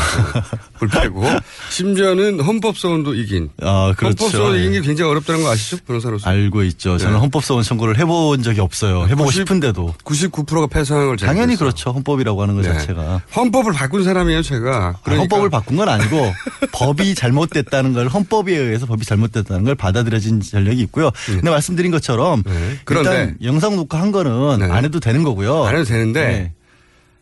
그게 취지는 이 도입 취지는 그러한데 네. 근데 이제 보통 주요한 피의자들한테 나중에 말을 바꿀까봐 음. 그렇죠. 그런 목적으로 저는 항상 녹화됐거든요. 근데 항상 왜 그러냐면 그거는 제가 뭐 두- 두드려 맞을까봐 녹화 아니 맞을까봐 그런 게 아니라 이제 네. 총수 같은 경우에는 수사기관에 봤었을 때 교묘하게 뭔가 말을 바꿔서 나중에 빠져나갈 시도를 할것 같다. 그런 사람들 예. 중요한 사건 혹은 말을 바꿀까봐 네, 특히 그렇죠. 초기에 오히려 왜냐하면 초기에는 다 정리가 안 됐을 테니까 막 들어온단 말이죠. 그런 그런 목적이라면 이 최순실 씨는 당연히 녹화했어야 된다는 거죠. 그런데 최순실 씨가 지금 받고 있는 게 이제 횡령 같은 거, 직권남용 이런 것들은요 자백한다고 되는 건 아니거든요. 물론 그러니까. 그런 범죄이기 때문에 증거가 물증이 특히 중요하고 돈의 흐름 같은 것들이 중요한 범죄이지 네. 내가 왜 이런 일을 했느냐 이런 것들이 중요한 범죄는 아니고 그러니까 이제 이- 물론 최순실 씨를 변호하려고 하는 게 아니라 아 그렇죠. 네, 법적으로는 그렇다. 법적으로는 그렇고 오죽하면 국민들께서 이런 부분까지도 못 믿으실까 싶은 아니 저는. 여기에 핵심이 있다고 보는 게 요게 이제 어 뭐랄까 법 어, 책으로 법을 배운 사람 한계. 아 진짜 왜냐하면 저는 기자를 하다가 이게 한계가 있어서 이게 이론 실천만으로는 한계가 있다 싶어서 이론도 배운 거죠. 오해하시면 안 돼요. 예. 왜냐하면 그 취조실에 들어가는 순간 대기업의 재벌도 음. 조폭의 두목도 다 긴장하게 됩니다. 누구든. 혹은 수밖에 없죠. 그렇죠. 어. 아, 그안 앉아보면 몰라. 아, 사실은 변호사 그 피의자 저 신문 참가하잖아요. 네. 저는 그냥 참관 하나 들어가는데도 기분이 별로 좋진 않아요. 맞아요. 뒤에 안- 뒤에 앉아 있기만 해도. 자기의 말 한마디가 나중에 그렇죠. 재판에서 어떻게 작용할지 긴장할 수밖에 없고요. 그리고 디펜스 하는 입장이잖아요. 근데 공격자들이 선수들이거든요. 평생을 그 혐의 피의자들을 압박해 가지고 진술을 얻어내는 선수 기술자들인데 그런 사람들이 사실은 물론 국정을 농단했다고 하지만 피의자가 돼본 적은 없단 말이죠. 그렇죠. 그러면 예. 이 말하자면 갑자기 60대 아주머니가 돼서 그 자리에 앉아 있는 건데 압박하면은 저는 제 경험상 3일이면 무너집니다. 변호인 동석 안 하셨어요 그때는? 변호인 동석 했을 때도 있고 안 했을 때도 있어요. 아, 안 했을 수도 있고 네. 변호인 동석을 했을 경우에는 심리적으로 조금 안정이 더 되는 편이기도 하고요. 그렇긴 하지만 그리고 일단 문제는 뭐냐면 설령 최순실 씨가 자백을 한다고 해도 이 사건이 어려운 이유가 최순실 씨가 이 공무원이라도 됐거나 하다못해 무슨 장이라도 됐거나 뭔가 서류에 이름이라도 올려놓고 있으면 적용하기 쉽죠. 조금 쉬워요. 네. 근데 이거는 있을 수, 그러니까 법이 예상하지 못했던 일이 벌어진 거예요. 아니 맞습니다. 이게 아무 자연인이고 정말 아무런 어떤 공적인 기능을 가지지 못한 권한을 가지지 못한 사람이 너무나 큰 일을 개입을 하다 보니까 법전을 뒤져보면 이런 사람이 이런 짓을 하리라고 예상해 놓은 법이 없거든요. 네. 그게 지금 골치 아픈 거지 이 사람을 심리적으로 무너뜨리냐 이거는 아닌 것 같아요. 제가 그러니까 이 이제 피의자가 안. 돼봐서 그러는데 아 진짜 그 방에 앉아서 검찰이 다각도로 음. 압박하면 사실은 초기에 특히 처음에 들어왔었을 때 때 얘기했던 얘기들 중에 자신의 발목을 잡는 이야기 그리고 검찰이 그걸 노려요 음. 보면 그런 이야기들이 터져 나오게 되는데 근데 아예 녹화를 안 했다 그러면 나중에 진술서가 만들어질 때 이 진술서가 사실은 검찰이 마사지할 여지가 생기는 거다. 그 여지를 없애버렸어야 한다. 근데 녹화에서. 진술서라고 하는 게 여기서 이제 약간 오해가 있는 게 뭐냐면 네. 왜 변호인이 동석을 하고 영상 녹화보다도 진술서가 중요하냐면 마지막에 본인 확인을 받는 과정이 꼭 들어가 있죠. 물론이죠. 네, 본인 확인을 받는 과정이 제- 제일 중요해요. 맞습니다. 그때 거기 검찰에서 아 내가 말한 대로 써 있습니다라고 사인하는 순간 네. 이미 표현을 빌자면 마사지가 들어갔든 뭐가 됐든 약간의 어떤 뭐 검찰이 의도한 부분이 들어가 있더라도 그건 나중에 못 바꿔요. 그러니까 그런데요. 영상 녹화가 중요한 게 아니에요. 물론 지금. 그런데요. 이런 사건은 나중에 영상 녹화도 틀어봅니다. 법- 예를 들어서 법원에서 명령해서 그럼 들어보자. 뭐 네. 하- 하는 경우가 있거든요. 근데 이런 경우에는 도대체 그날 무슨 얘기를 했는지 도저히 검사들 제약은 알 수가 없는 상황이 되는 거죠. 변호인 앉아 있었잖아요. 변호인도 앉아 있었고 변호인은 최순실 씨 편이지 않습니까? 그걸 왜 근데 지금 둘이 그걸 이 영상 녹화 가지고 싸우고 있죠. 저는 이게 그러니까 중요하다고 생각하시는 거죠. 대단히 주- 그러니까 법적으로는 중요하지 않을 수 있어요. 웬만한 사건에서는 안 해도 되고 음. 그리고 그게 꼭 필요한 게 아니라 오히려 거꾸로 보호하려고 하는 면이 있고 보통 우리 변호사들 같은 경우 영상 녹화를 열어보자라고 하는 이유는 뭐냐면 어 이게 이렇게 불리한 말을 스스로 했을 리가 없다. 그렇죠. 날 분위기가 너무 안 좋았던 거 아니냐. 그렇죠. 이런 걸 변호인들이 주장하기 위해서 그렇죠. 열어보자고 해요. 보통은. 그렇죠. 네. 하지만 이 경우는 아니라는 겁니다. 저는 그러니까 소위 그 최고 권력이 관심 가지는 사건의 네. 피의자가 되는 본 사람으로서 그 녹화를 하는 이유를 절실히 아, 몸으로 몸으로 느낀 느껴봤다. 사람으로서 예. 이거 녹화 꼭 했어야 한다. 아, 라는 입장이시고 저는 아니에요. 일단은 네. 예, 영상 녹화실이라고 하는 데가 또 이런 기능도 있어요. 우리 영화나 드라마에서 보이는 그 피의자 신문하는 장소들 있잖아요. 네. 아시겠지만 우리는 검사실에는 반은 공개된 장소거든요. 그냥 네. 수사관들 앉아 있고 검사도 있고 여러 사람 드나거릴 수도 있는 되기 때문에 약간 밀폐된 공간이 필요할 때는 영상 녹화실 밖엔 딱히 쓸 데가 없기도 해요. 네, 이것이 이제 법으로 책으로 법 재미없어. 딴 얘기. 하여튼 저는 거기에서 키 포인트를 하나 봤다. 네, 예, 알겠습니다. 이거는 마사지 가능성이 있다. 네, 총수- 총수의 주장으로. 네, 저의 주장이고 책으로 법을 배운 사람의 한계는 아니라니까요. 들으셨고. 자, 근데 지금까지 나온 것 중에 가장 진도가 순식간에 진행되는 것 중에 하나가 어, 지금 수석 중에 하나. 안종범 네. 정책수석이었고 경제수석이었고 이 양반이 갑자기 전혀 모른다고 하다가 음. 정반대의 말들이 막 나오기 시작했어요. 그리고 어. 대통령이 시켰다. 예. 나는 전달했을 뿐이다. 요런 태도. 이거 어떻게 법적으로는 법적으로라기보다는 이제 안수석이 이 전부터 서초동 쪽에는 뭐 전에 이제 고위직 특히 검찰 출- 출신들 변호사들을 일종의 섭외를 하고 다녔다라는 얘기 돌았어요 서초동에 그런데 이 그분들도 본인들의 어떤 커리어 관리 명성 관리가 있기 때문에 굉장히 좀 주저했다라는 얘기까지 나올 정도였거든요 그 얘기는 본인도 사건의 심각성을 많이 알고 있다는 얘기고 네. 아마도 의도적으로 지인에게 그런 얘기를 흘렸겠죠. 자신은 심부름꾼이었다. 그 얘기는 대통령을 물고 들어갈 수밖에 없다고 그렇죠. 판단을 한 거죠. 대통령을 피의자로 만드는 예, 건데. 그렇게 하면 아마도 검찰 입장에서도 부담을 느낄 수밖에 없지 않겠느냐. 음. 그리고 자기는 하수인일 뿐이었다. 최순실 씨와 대통령이 직접적으로 모든 것을 했고 심지어 직거래라는 표현까지 언론에 따르면 네. 그런 얘기까지 나왔으니까 나는 아는 게 없다. 그냥 시키는 대로 했을 뿐이다. 이런 얘기를 자기가 한 빠져나갈. 구멍을 오랫동안 고민했겠죠. 그렇죠. 고민해서 내린 결론이 그건 것 같아요. 그- 그러니까 자기도 빠져나가고 결국에는 검찰의 부담도 수사의 부담도 주고. 야, 그러면 내가 이렇게 말했는데 나를 압박해가지고 대통령까지 수사할 수 있었니네? 이런 이런 저항이기도 해요, 사실은. 그 검찰은 지금 형사소추를 할 수 없다. 재직 중에는 형사소추할 수 없다는 헌법상의 그런 조문을 들어서 네. 대통령에 대한 조사는 못한다는 식으로 얘기를 하고 있지 않습니까? 애초에. 그러면 수석이 그렇게 얘기를 해버리면 출두하기 전인데도 불구하고 안수석의 말이 사실인지 아닌지를 확인할 길이 없어지는 거잖아요. 그렇죠. 기본적으로. 물론 최순실 씨한테 확인하면 되겠지만 최순실 씨는 이미 강력하게 부인을 하고 있는 모든 걸. 부인했으니까. 그러니까 좀 어려움에 빠지겠죠. 근데 지금 최순실 씨 아시겠지만 영장 청구를 오늘 밤까지는 해야 하는데 안정범 수석의 말이 굉장히 중요하거든요. 네. 최순실 씨가 받고 있는 현재로서는 횡령 쪽을 받고 있으니까. 근데 안 수석이 이렇게 얘기를 하면 검찰이 가장 곤혹스러울 거예요. 영장 청구해야 되는데 가장 키포인트를 친안 수석이 본인은 모른다라고 해버리면 그게 오늘 하루에 아마 관건일 겁니다 수사에. 생각해 보시면 이미 한 달이나 있었고 안정범 씨, 안정범 씨죠 이제는 안정범 음. 아, 씨가 그렇죠. 자연인이니까. 네, 안정범 씨가 계속 모른다고 했었는데 갑자기 일부러 흘린 거거든 음. 주변에 나, 나 시킨 대로 한 거야. 그리고 직거래야. 근데 이게 우리는 자백이라고 받아들이는데 그게 아니라 법률적인 최선의 방어책이라는 거죠 이게. 그럴 수, 저희가 봤을 때는 상황 판단을 그렇게 한 것 같고 안석 본인에 대해서는 어쨌든 국정감사 나와가지고도 위증돼 있잖아요. 최순실 씨 네. 모른다. 그런 건 싸지 않습니까? 그 싸. 아, 표현이 그렇게 싸요. 그런 건 싸가 뭐 싸. 형량이 낮다. 뭐 이런 표현을 좀 씁시다. 예. 그거는 처벌이 가- 약하다. 뭐 이런 거. 사안에는 그냥 싸다고 해야 돼요. 가격이 참 알겠습니다. 저렴하다. 예. 예, 자, 본인이 받게 될 치료될 대- 대가가 굉장히 낮은 거죠. 그 예. 알겠습니다. 예. 네. 그래서 법률적으로 보자면 이것이 자백처럼 들리기에 딱 십상인데 법률적으로는 최선의 방어일 수 있다. 음, 그런 상황들로 바꾸면 그렇고요. 지금 어, 그, 그 대기업들로부터 모금을 한다 이런 네. 부분에 대해서도 대통령께서 자발적으로 모금을 한 거라고 밝혔잖아요. 네. 그러면 이 경우에 재단에서는 어쨌든 안수석이 관여를 해서 관여를 했다고 하는데 자발적인 출연에 안수석은 심부름만 한 것 같다라는 식으로 돼버리면 그럼 여기에 대해서 뭐를 또 적용할 수 있을까? 더 구체적으로는 사실은 가장 쉬운 게 지금 돈의 흐름을 쫓고 있는 이유가 검찰이 네. 물증이 쉽게 나올 수밖에 없는 게 이거거든요. 돈의 흐름이랑 어마어마한 돈이 흘러다녔기 때문에 그거를 객관적인 증거를 확보하기가 제일 쉬운데 그러면 최순실 씨가 설령 재단 돈을 개인적으로 빼돌려서 뭐 블루K든지 간에 독일에 있는 비덱코리아 쪽으로 가져갔더라도 거기에까지 안 수석이 관여를 했을까?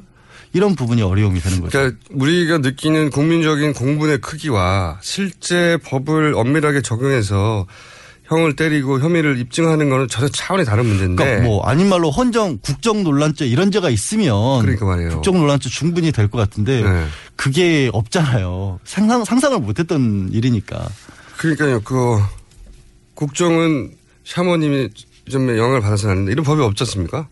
글쎄 왜그 갑자기 그런 엉뚱한 대로 얘기가. 아니 예를 들면 예를 들면 뭐 그런 건 그렇죠. 없죠. 예, 그런 건 국정을. 정하기 전에 무속인에게 물어보면 안 된다. 이런 법이 없단 말이에요. 있을 수가 없죠 당연히. 네. 예. 그러니까 이런 상황을 상정한 법이 없어서 음, 그러니까 지금 이제 물론 최순실 씨만 놓고 봤을 때는 혐의 한 많이 적용하면 10개까지도 가능하지만 뭐 뇌물이나 부정청탁이나 그런 것들을 어떻게 할 수 있을지가 고민스러운 상황이라는 거죠. 이게 이제 각자 자기, 자기가 살기 위해서 각자 자기 입장에서 얘기를 해버리기 시작하면 하나의 꿰뚫는 혐의를 만들어내기 쉽지 않을 것이다. 이런 거죠. 검찰은 공소장을 이런 큰 수사에서는 공소장을 미리 구상을 합니다. 아, 이 부분에 대해서는 횡령을 해야겠다. 그럼 횡령이라는. 예. 몰, 몰고 하는데 횡령이라는 것에 맞는 객관적인 증거, 진술들을 뭐를 확보해야겠다를 거기에 끼워 맞추는 식으로 다 조립을 해 나가는데 그 큰 축이 안정범 수석이 될 건데 그거를 방어하기 위한 수단으로 안석은 아마 대통령을 끌어들이는 방법을 선택한다는 자기도 살아야 같다. 되니까요. 네, 그리고 정치, 수석 정도 된 사람은 정치적 정도 판단을 할 테니까 요 정도 끌어들이면 나도 죽지 않고 대통령도 끌고 가지 못하고 그러면서 이 사건은 점점 점점 점 길어지고 뭐 사건이 길어지는 건 예견된 일이죠. 어, 관심이 상- 니까 네. 자 여기서부터는 이 변호사님의 실력을 가늠할 수 있는 질문입니다. 앞으로 어떻게 결론이 나고 형량은 어떻게 되어갈 것인지 이것은 순전히 근거가 없이 본인의 경험과 또뭐 어, 어떤 지혜, 지능. 아니, 잠깐만요. 지금 온 국가가 난리가 나 있고 네. 검사 20명이 붙어 있는 사건에 대해서 저보고 지금 그거를 여기서 얼마가 될지를 결정을 해라라는 결정이 건 아니라 예. 일종의 전망이 여러 가지 복합적으로 판단했을 때 이거는 뭐랄까요 대통령 임기 내에 우리가 생각한 것보다는 적게 끝난다 아니면 우리가 생각하는 것만큼 끝난다 임기 내에 끝날 가능성은 별로 없어 보여요. 대법원까지 아, 가야 하기 때문에 첫째, 임기 내에 2년에서 끝나지 3년 정도. 갈 것이고 네. 어쨌든 1심이라든가 이런 데서 너무 많은 돈이 빠져나간 게 보이기 때문에 경제사범으로서의 처벌 여지는 충분히 있어 보여요. 최순실 씨에 10년 이상? 대해서는 10년 이상이 가능해 보여요. 10년 왜냐하면 이상? 네. 특정경제 가중범죄 처벌에 관한 법률에 의해서 음.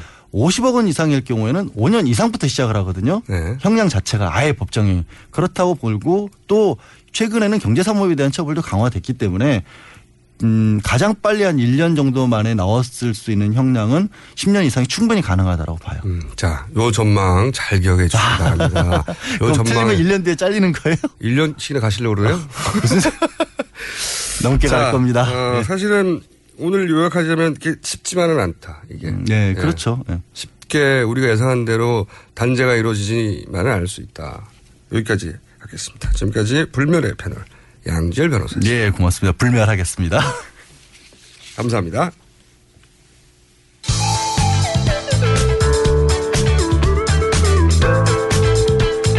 법 없이도 살 사람 김어준입니다.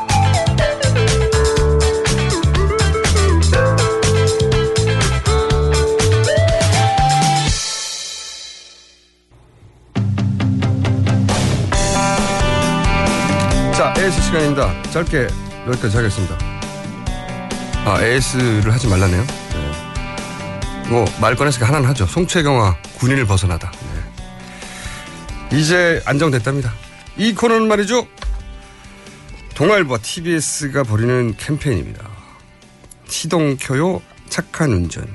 참 귀여운 캠페인입니다. 첫 회는 시동꺼 반칙 운전이었습니다. 1년차 때. 아, 시동꺼 반칙 운전. 예. 이어서 시동켜 착한 운전. 음, 앞으로 어떻게 되려나요? 시동은 상관없어. 자, 동아일보 박성민 기자님 나오셨고, 첫 시간에 대본을 서- 세 페이지를 써오셔서 제가 더 이상 이런 쓸데없는 짓은 하지 마시기 바랍니다 했더니 대본을 더 이상 들고 오지 않습니다. 오늘은 어떤 겁니까? 아, 오늘은 이제 10월, 11월 이제 가을 행락철이잖아요. 이제 네. 전세버스 운행이 많아지는 시기인데 전세버스. 단풍놀이도 가고 또 결혼식도 많아지고 하다 보니까요. 근데 이제 아직도 여전히 음주 노래방 이동하는 그 시속 120km 달리는 버스 안에서 이 음주는 운전 기사의 음주는 아닌 거죠? 아 당연하죠.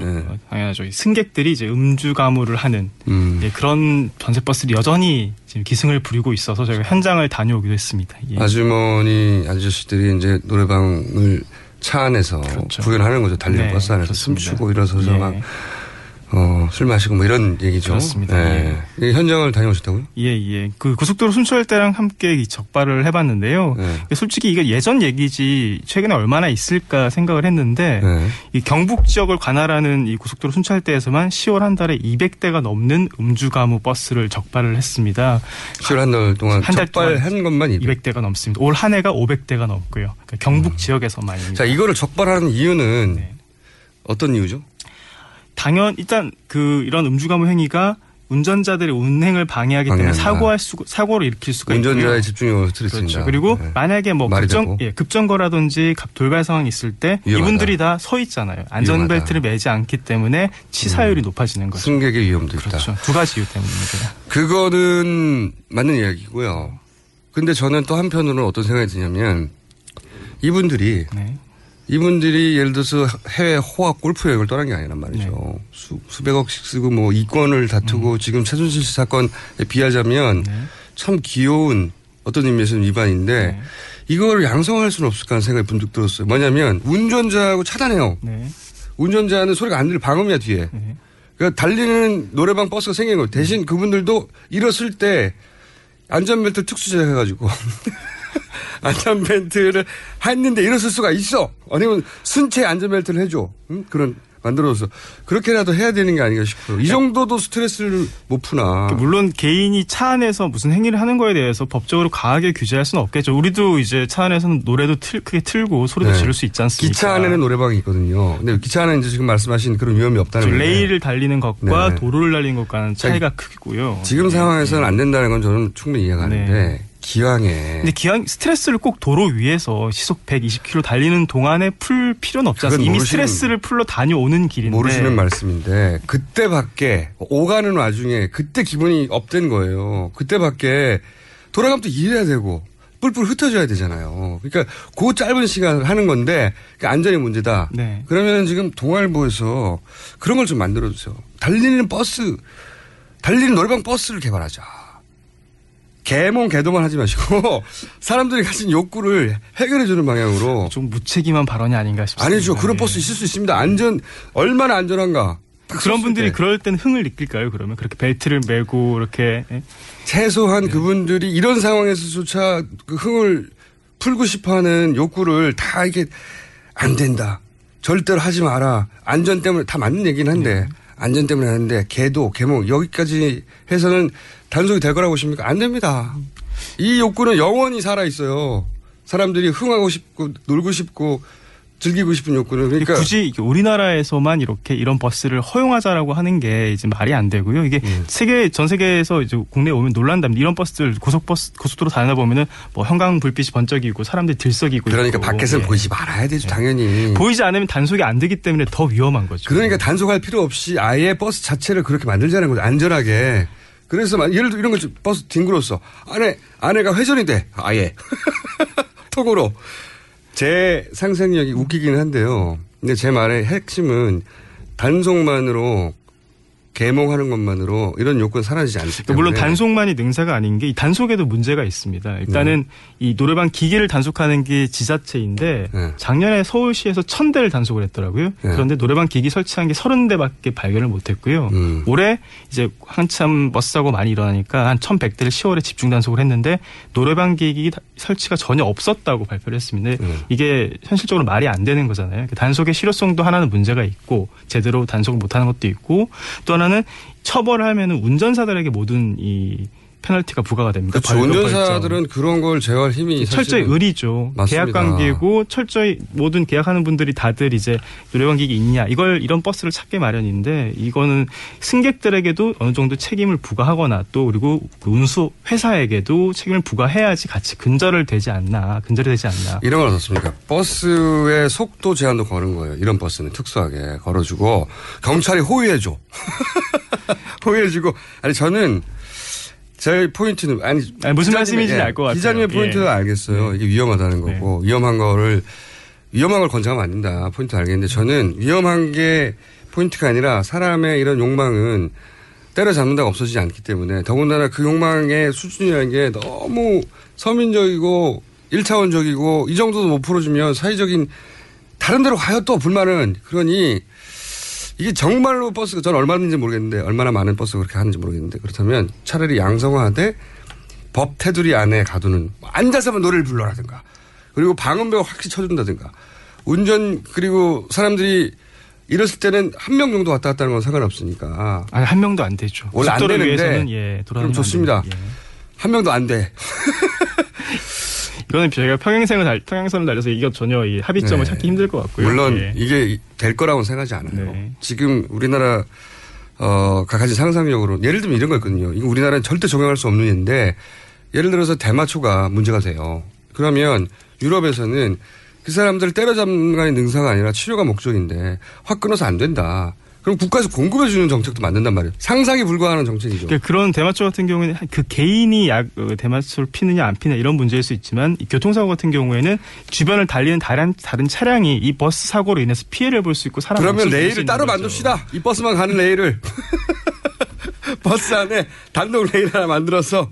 자, 제가 얼토당토하는 음, 억지를 부리는 것 같지만 그러니까 그 접근 방식을 좀 달리해야 되는 거죠. 예.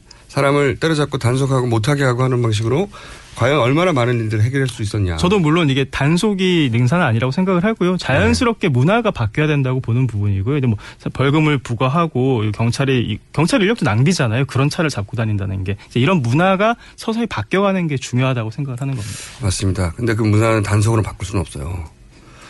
그러니 구멍을 뚫어줘야 된다. 그리고 법이 관리할 수 있는 범주 내에서 어, 그 구멍을 뚫어주고 이런 상상력의 방향을 바꿔보는 게 어떤가 이런 제안입니다. 그게 꼭 이 버스뿐만 아니라 전망위로 적용되는 것 같아요. 저는 실제 우리나라에서 만약에 지금 같은 우리나라 분위기에서 마약 사범을 붙잡는데 아니 국가가 마약을 대줘? 말도 안 되는 거예요.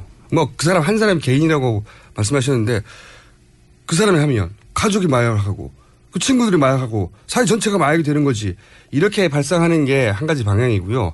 정반대로 접근해서 이 사람을 치료를 하자. 사람을 살리자. 벌을 주는 게 아니라 이렇게 접근하는 거란 말이죠. 완전히 다른 방식인데. 같은 방식으로 접근을 하면은 꼭 그렇게 이 흥을 스트레스를 해소를 하는 분들을 다른 방식으로 조금 계도하거나 다른 방식으로 예, 유도할 수도 있는 거예요. 물론 예. 물론 그렇습니다. 제 접근 방식이 그런데 꼭 이기고 싶어 하시네요. 좋아요. 자 그러면 동아일보 박선민 기자가 여기서 잘 대처하고 잘 논리를 폈다. 그리고 본인의 주장을 논리 정연하게 전개하였다. 저는 이렇게 생각하고요. 제 주장도 하시죠? 요- 요지는. 참고하겠습니다. 네. 본인은 참고하실 필요는 없고요. 왜냐하면 본인은 이 정책을 필 수 없기 때문에. 하지만 다음 기사 쓸 때는 그런 방향으로 한번 고민해 달라는 거죠. 예. 법은 못 바꾸시더라도 좀 발상을 전해보는 방법이 없냐. 음, 발상 전하는 힘까지는 힘들겠지만 다양한 의견은 좀 수렴을 해보겠습니다. 알겠습니다. 고집 되겠어요. 자, 그래서 기자하는 거죠. 어, 동아일보 박성민 기자였습니다. 감사합니다. 네.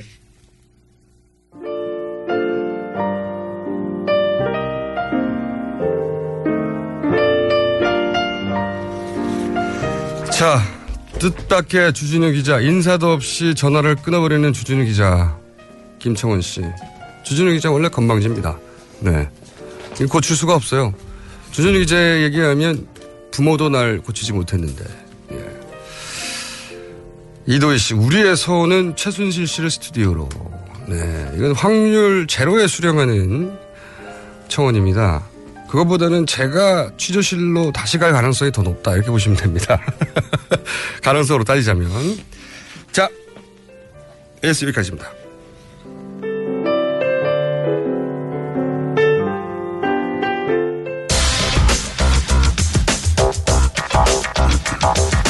과학하고 앉아있네.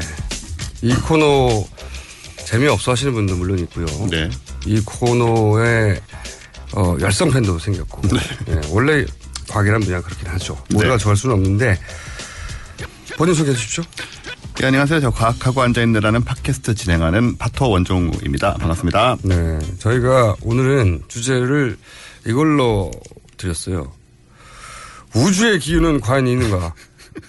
우주의 기운은 과연 있는 것인가? 우주 얘기가 너무 많이 나와가지고. 전, 저는 다른 방에서. 근데 이제 우주의 기운, 우주의 기운 얘기하잖아요? 네. 자, 과학적으로 우주의 기운이 있냐 이거죠? 일단 뭐 사회적으로는 밝혀졌잖아요. 그죠? 사회적으로는 우주의 기운이 아니라. 실체가. 예. 샤, 샤먼의 기운이었죠. 예. 어, 그래서 뭐 굳이 제가 얘기를 할 필요가 있나 생각을 하다가 네, 기운, 기운이라면 뭘까? 기운 하면 또 힘으로 번역할 수도 있잖아요. 그렇죠. 그죠? 파워. 기운센. 예. 네. 그래서 우주의 힘에 대해서 좀 얘기를 해보려고요. 우주의 힘. 네. 음. 어, 우주라는 게 이제 우리가 사는 이 세상 전체를 말하는 건데. 네. 우주의 힘. 아, 우주에 작용하는 힘들. 그렇죠, 그렇죠. 네. 중력, 예를 들면. 예, 그렇습니다. 네, 중력. 우리가 원래 이게 되게 뭐 많다고 생각을 했는데요. 그거를 이제 점점 좁혀서 하나로 만드는 게 물리학의 목표예요. 아, 우주에는 힘이 있는데. 네. 이제 우리가 이제 근육을 써서 그 발휘하는 힘 말고. 네네. 우리가 아무 짓도 하지 않아도 우주에는 작용하는 힘이 있다. 근본적인 힘들. 근본적인 힘이 네네. 있다. 최근 물리학의 목표 중에 하나는 그 힘들이 뭐가 있는지 밝히고 그리고 그 힘을 하나로, 하나로. 설명할 수 있는 방법이 없을까. 그렇죠. 하나의 방정식으로 풀이한다가 정답이겠죠. 물리학에서는. 음, 그걸 저의 그 뭐랄까 얕지만 다방면의 지식으로 볼때 네. 통일장 이론이라고 하지 않습니까? 통일장의 이론은 사실은 세 개를 합치는 겁니다. 그래요? 예. 아, 그 다음에 이름에 또 있어요? 혼란이 있어요. 네. 통일한다고 통일장 아니에요? 일단 힘의 종류는 어떻습니까? 힘의 종류부터 얘기를 드리면 네. 어, 일단 중력이 있고요. 중력하고 전자기력이 우리 일상에서 작용하는 힘입니다. 중력, 전자기력, 예. 전기력, 자기력을 의미하는 거죠. 예, 전기력, 자기력이 중력은 뭐 우리 알잖아요. 중력, 네, 중력. 원래- 예, 예, 그렇게 뭐 이렇게 이렇게, 이렇게 무거운 거. 네, 중력 어, 무거울 중지 아니겠습니까? 예, 그러니까 무거운 거 들면 무겁고. 물체가 질량이 있으면 둘 네. 사이에 는 중력이 있다 이런 거잖아요. 그렇죠. 이게 옛날에 이제 만유인력이라고 우리가 많이 했는데요. 뉴, 뉴턴 씨가 같은 거예요, 이게. 네, 뉴턴 씨가 발견한 거죠. 네. 같은 건데 이제 옛날에 만유인력 시절에는 질량이 있는 물건은 서로 이유는 모르지만 끌어당긴다고 했었죠. 사과가 떨어진 걸 보니 그렇죠. 이게 예. 발상의 전환이거든요.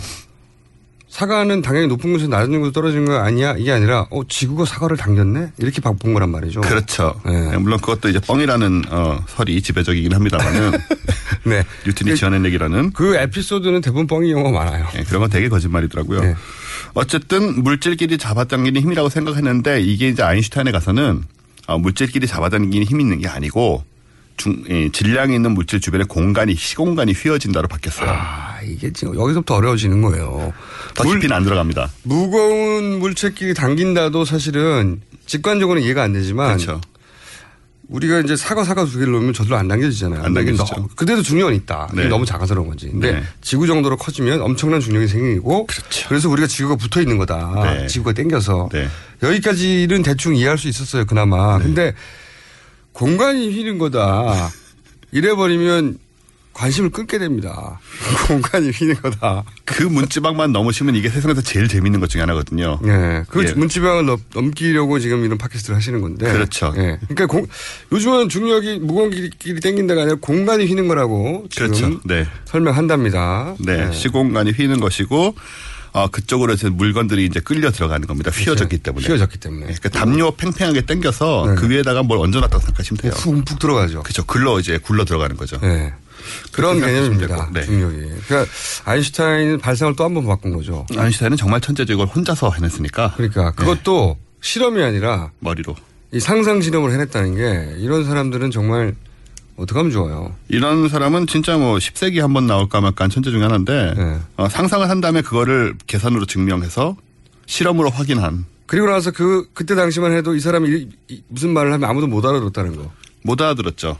지금도 거의 못 알아들어요 사람들이 잘. 예, 지금은 못 알아듣는데 이게 한때 상대성 이론이 뭐 세상에 이해하는 사람이 3명밖에 없다 이런 말이 있었는데요. 지금 한 30만 명은 될 겁니다. 30만 한 100년이 지났는데 그래서 우리가 그렇게 바보여서 정확하게 이해하는 사람이. 예, 네. 우리가 그렇게 바보여서는 안 되잖아요.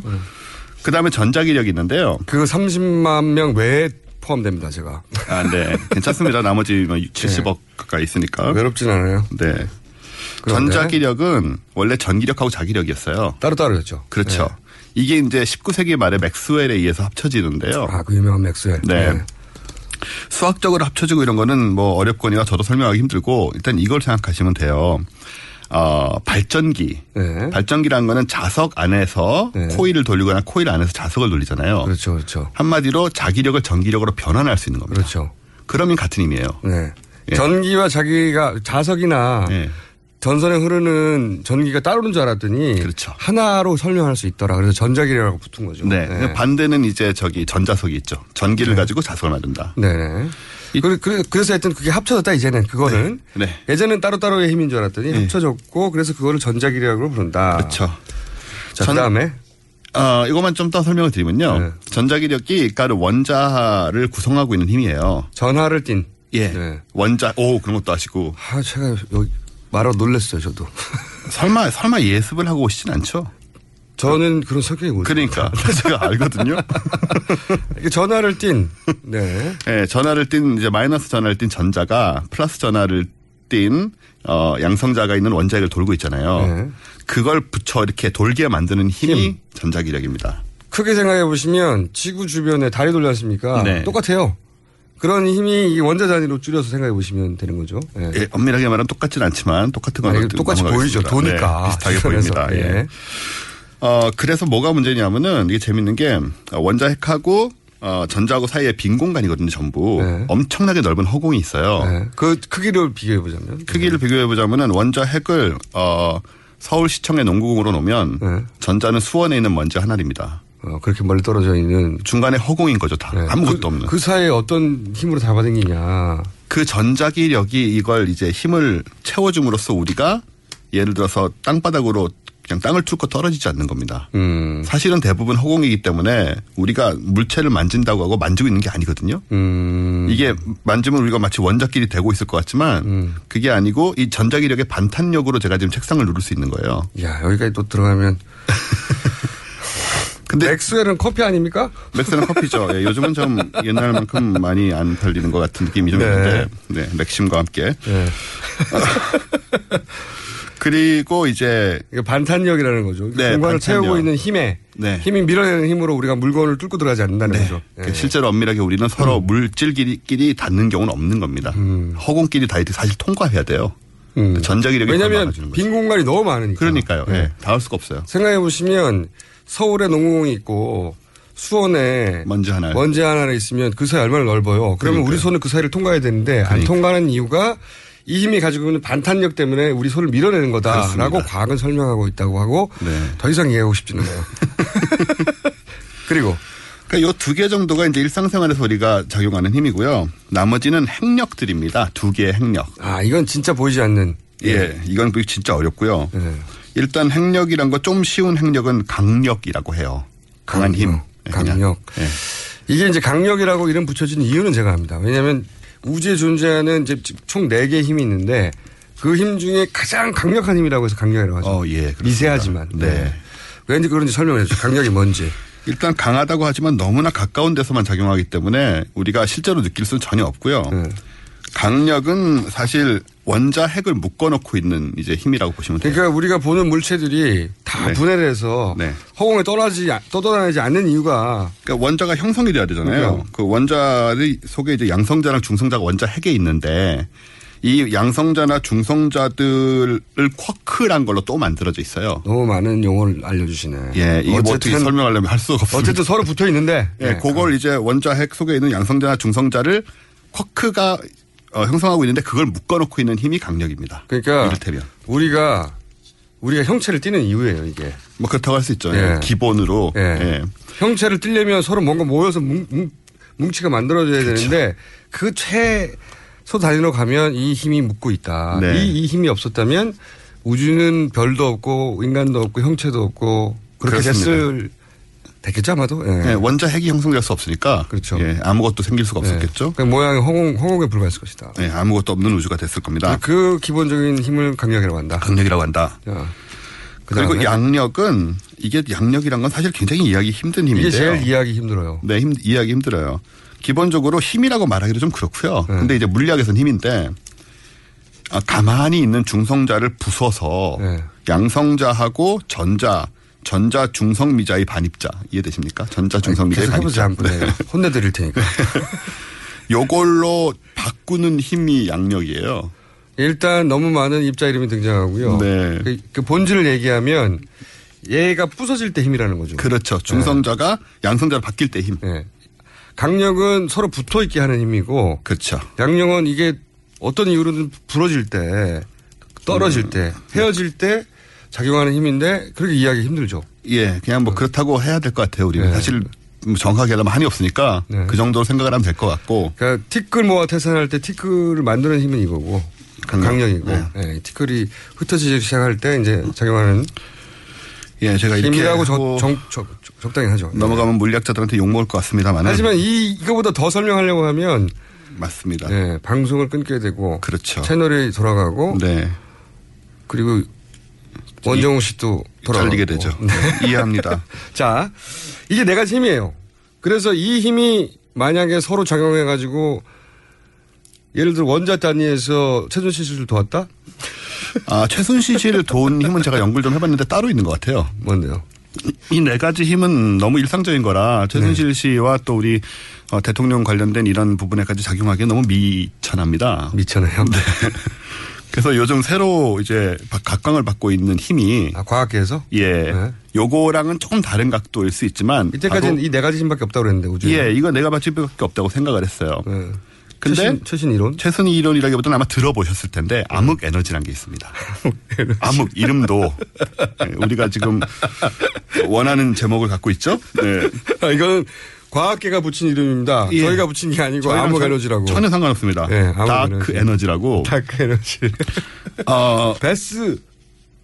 베스 다이 뭐죠 이름이 저 뭐가요? 스타워즈의 그 아, 다스- 다스 베이더요? 베이더스. 어, 다스 베이더스가 베이더스 아니고 베이더. 아 베이더. 영화 좀 네. 보셔야겠어요. 다스 베이더가 발휘하는 힘에 가까운 dark force고 그거는. 네. 예, 사실 dark force나 dark energy는 이름만 붙이기 나름이니까. 그러니까요. 그쪽 계열인 것 같은데요. 예, 그쪽 계열인데요. 얘는 사실은 이제 중력은 인력이잖아요. 끌어당기는 힘이잖아요. 네. 근데 얘는 미는 힘으로 작용하지 않을까. 라고 추정하고 있는 거예요. 왜냐하면 우주를 계속 빠르게 팽창시키는 힘이 있어야 되거든요. 그 힘을 발견하지 못했는데 예. 못했기 때문에 근데 우주를 채우는 우주는 엄청난 허공이잖아요. 그렇죠. 별과 별 사이에 엄청난 허공이 있는데 그 허공을 지금 암흑이 채우고 있- 암흑이라고 불리는 물질이 채우고 있지 않을까. 이게 이제 저- 그 이론 중에 하나지 않습니까? 그렇죠. 뭔지 모르겠으냐. 뭔지는 몰라서 암흑이라고 붙였는데 네. 그 암흑 물질하고는 또 달리 이걸 또 우주를 팽창시키는 청력이 미는 힘이 존재해야 된다. 아, 한- 아. 그것도 우주의 거의 뭐 75% 가까이가 이 힘이어야 된다라고 생각을 그래야 우주가 있고요. 팽창한다. 네, 아니면 중력 때문에 다시 이제 수축을 해야 되거든요. 그렇죠. 아니면 당긴- 멈추거나. 지금 대부분 당긴 힘들인데 네네네. 우주는 팽창하니까. 그러니까요. 그러니까 틀림없이 미는 힘이 있을 거라고는 새로운 새로운 각광받는 이론입니까? 이게? 이게 이게 지금 굉장히 중요한 이론이고 이걸 찾으면 바로 노벨상을 받습니다. 그래요? 암흑 에너지. 그럼 노벨상위원회는 최순실 씨를 지금 한번 만나보시는 게 좋을 거고요. 그래서 저는 이제 저쪽에서 얘기하는 그 우주의 기운이란 건 네. 앞에 그 하찮은 내기의 힘이 아니라 새로 각광받는 우주의 75%를 차지하고 우주를 팽창시키는 이 기운이 아닐까. 첨단 물리학을 공부한 다음에 네. 그 기운을 받아가지고 그렇겠죠 뭐. 우리는 도저히 접근 불가능한 예, 우리는 알지도 못하고. 네. 예. 재밌으라고 하신 말씀 같은데 실패한 것 같고 그러나 다크 에너지는 존재한다. 존재한다고 보고 있죠. 네, 그러면 일단 있는 것이 확인된 나머지 힘들을 하나로 모으는 게 물리학계 중요한 목표 중에 하나잖아요. 예, 왜냐하면 물리학자들 세 개까지 합쳐졌죠. 예, 한 덩어리로 만들고 싶어 하는데 지금 표준 이론이라는 게 있어요. 네. 그거는 전자기력하고 양력을 붙여놨고요. 전자기력하고 양력을 붙여. 강력하고 중력은 지금 빠져 있습니다. 그리고 대통일 이론이라고 우리가 추구하고 있는 게 네. 전자기력하고 양력하고 강력 세 개를 합치는 거고요. 네. 이게 대통일인데 중력이 빠지니까 좀 말이 좀 이상하죠. 거기까지는 제가 갔다고 들었는데 이렇게 중력이 안 들어가가지고 그죠? 네, 중력이 안 들어가면 이 답이 안 나오니까 네. 거시세기가 정리가 안 되는 거거든요. 그래서 이제 사람들이 촉근 이론 같은 걸 만드는 거죠. 여기서 초끈이라는 건 네. 진짜 끈이에요, 끈. 진짜 끈이에요. 예. 왜 우리가 초사이언, 초 뭐 할 때 초 그런 초끈이라는 거죠. 예. 엄청 작은 끈이죠. 예. 얘가 이제 진동함으로써 물질과 에너지가 다 만들어진다는 이론이 촉근 이론인데 수학적 개념에 가까워서 사실 이 촉근이라는 건 너무 작아서 현미경으로 보는 것도 불가능하다고 생각이 돼서 여기까지 하겠습니다. 예, 검증이 안 될 것 같다. 아, 원정호 씨였습니다. 저는 여기까지입니다. 내일 다시 뵙겠습니다.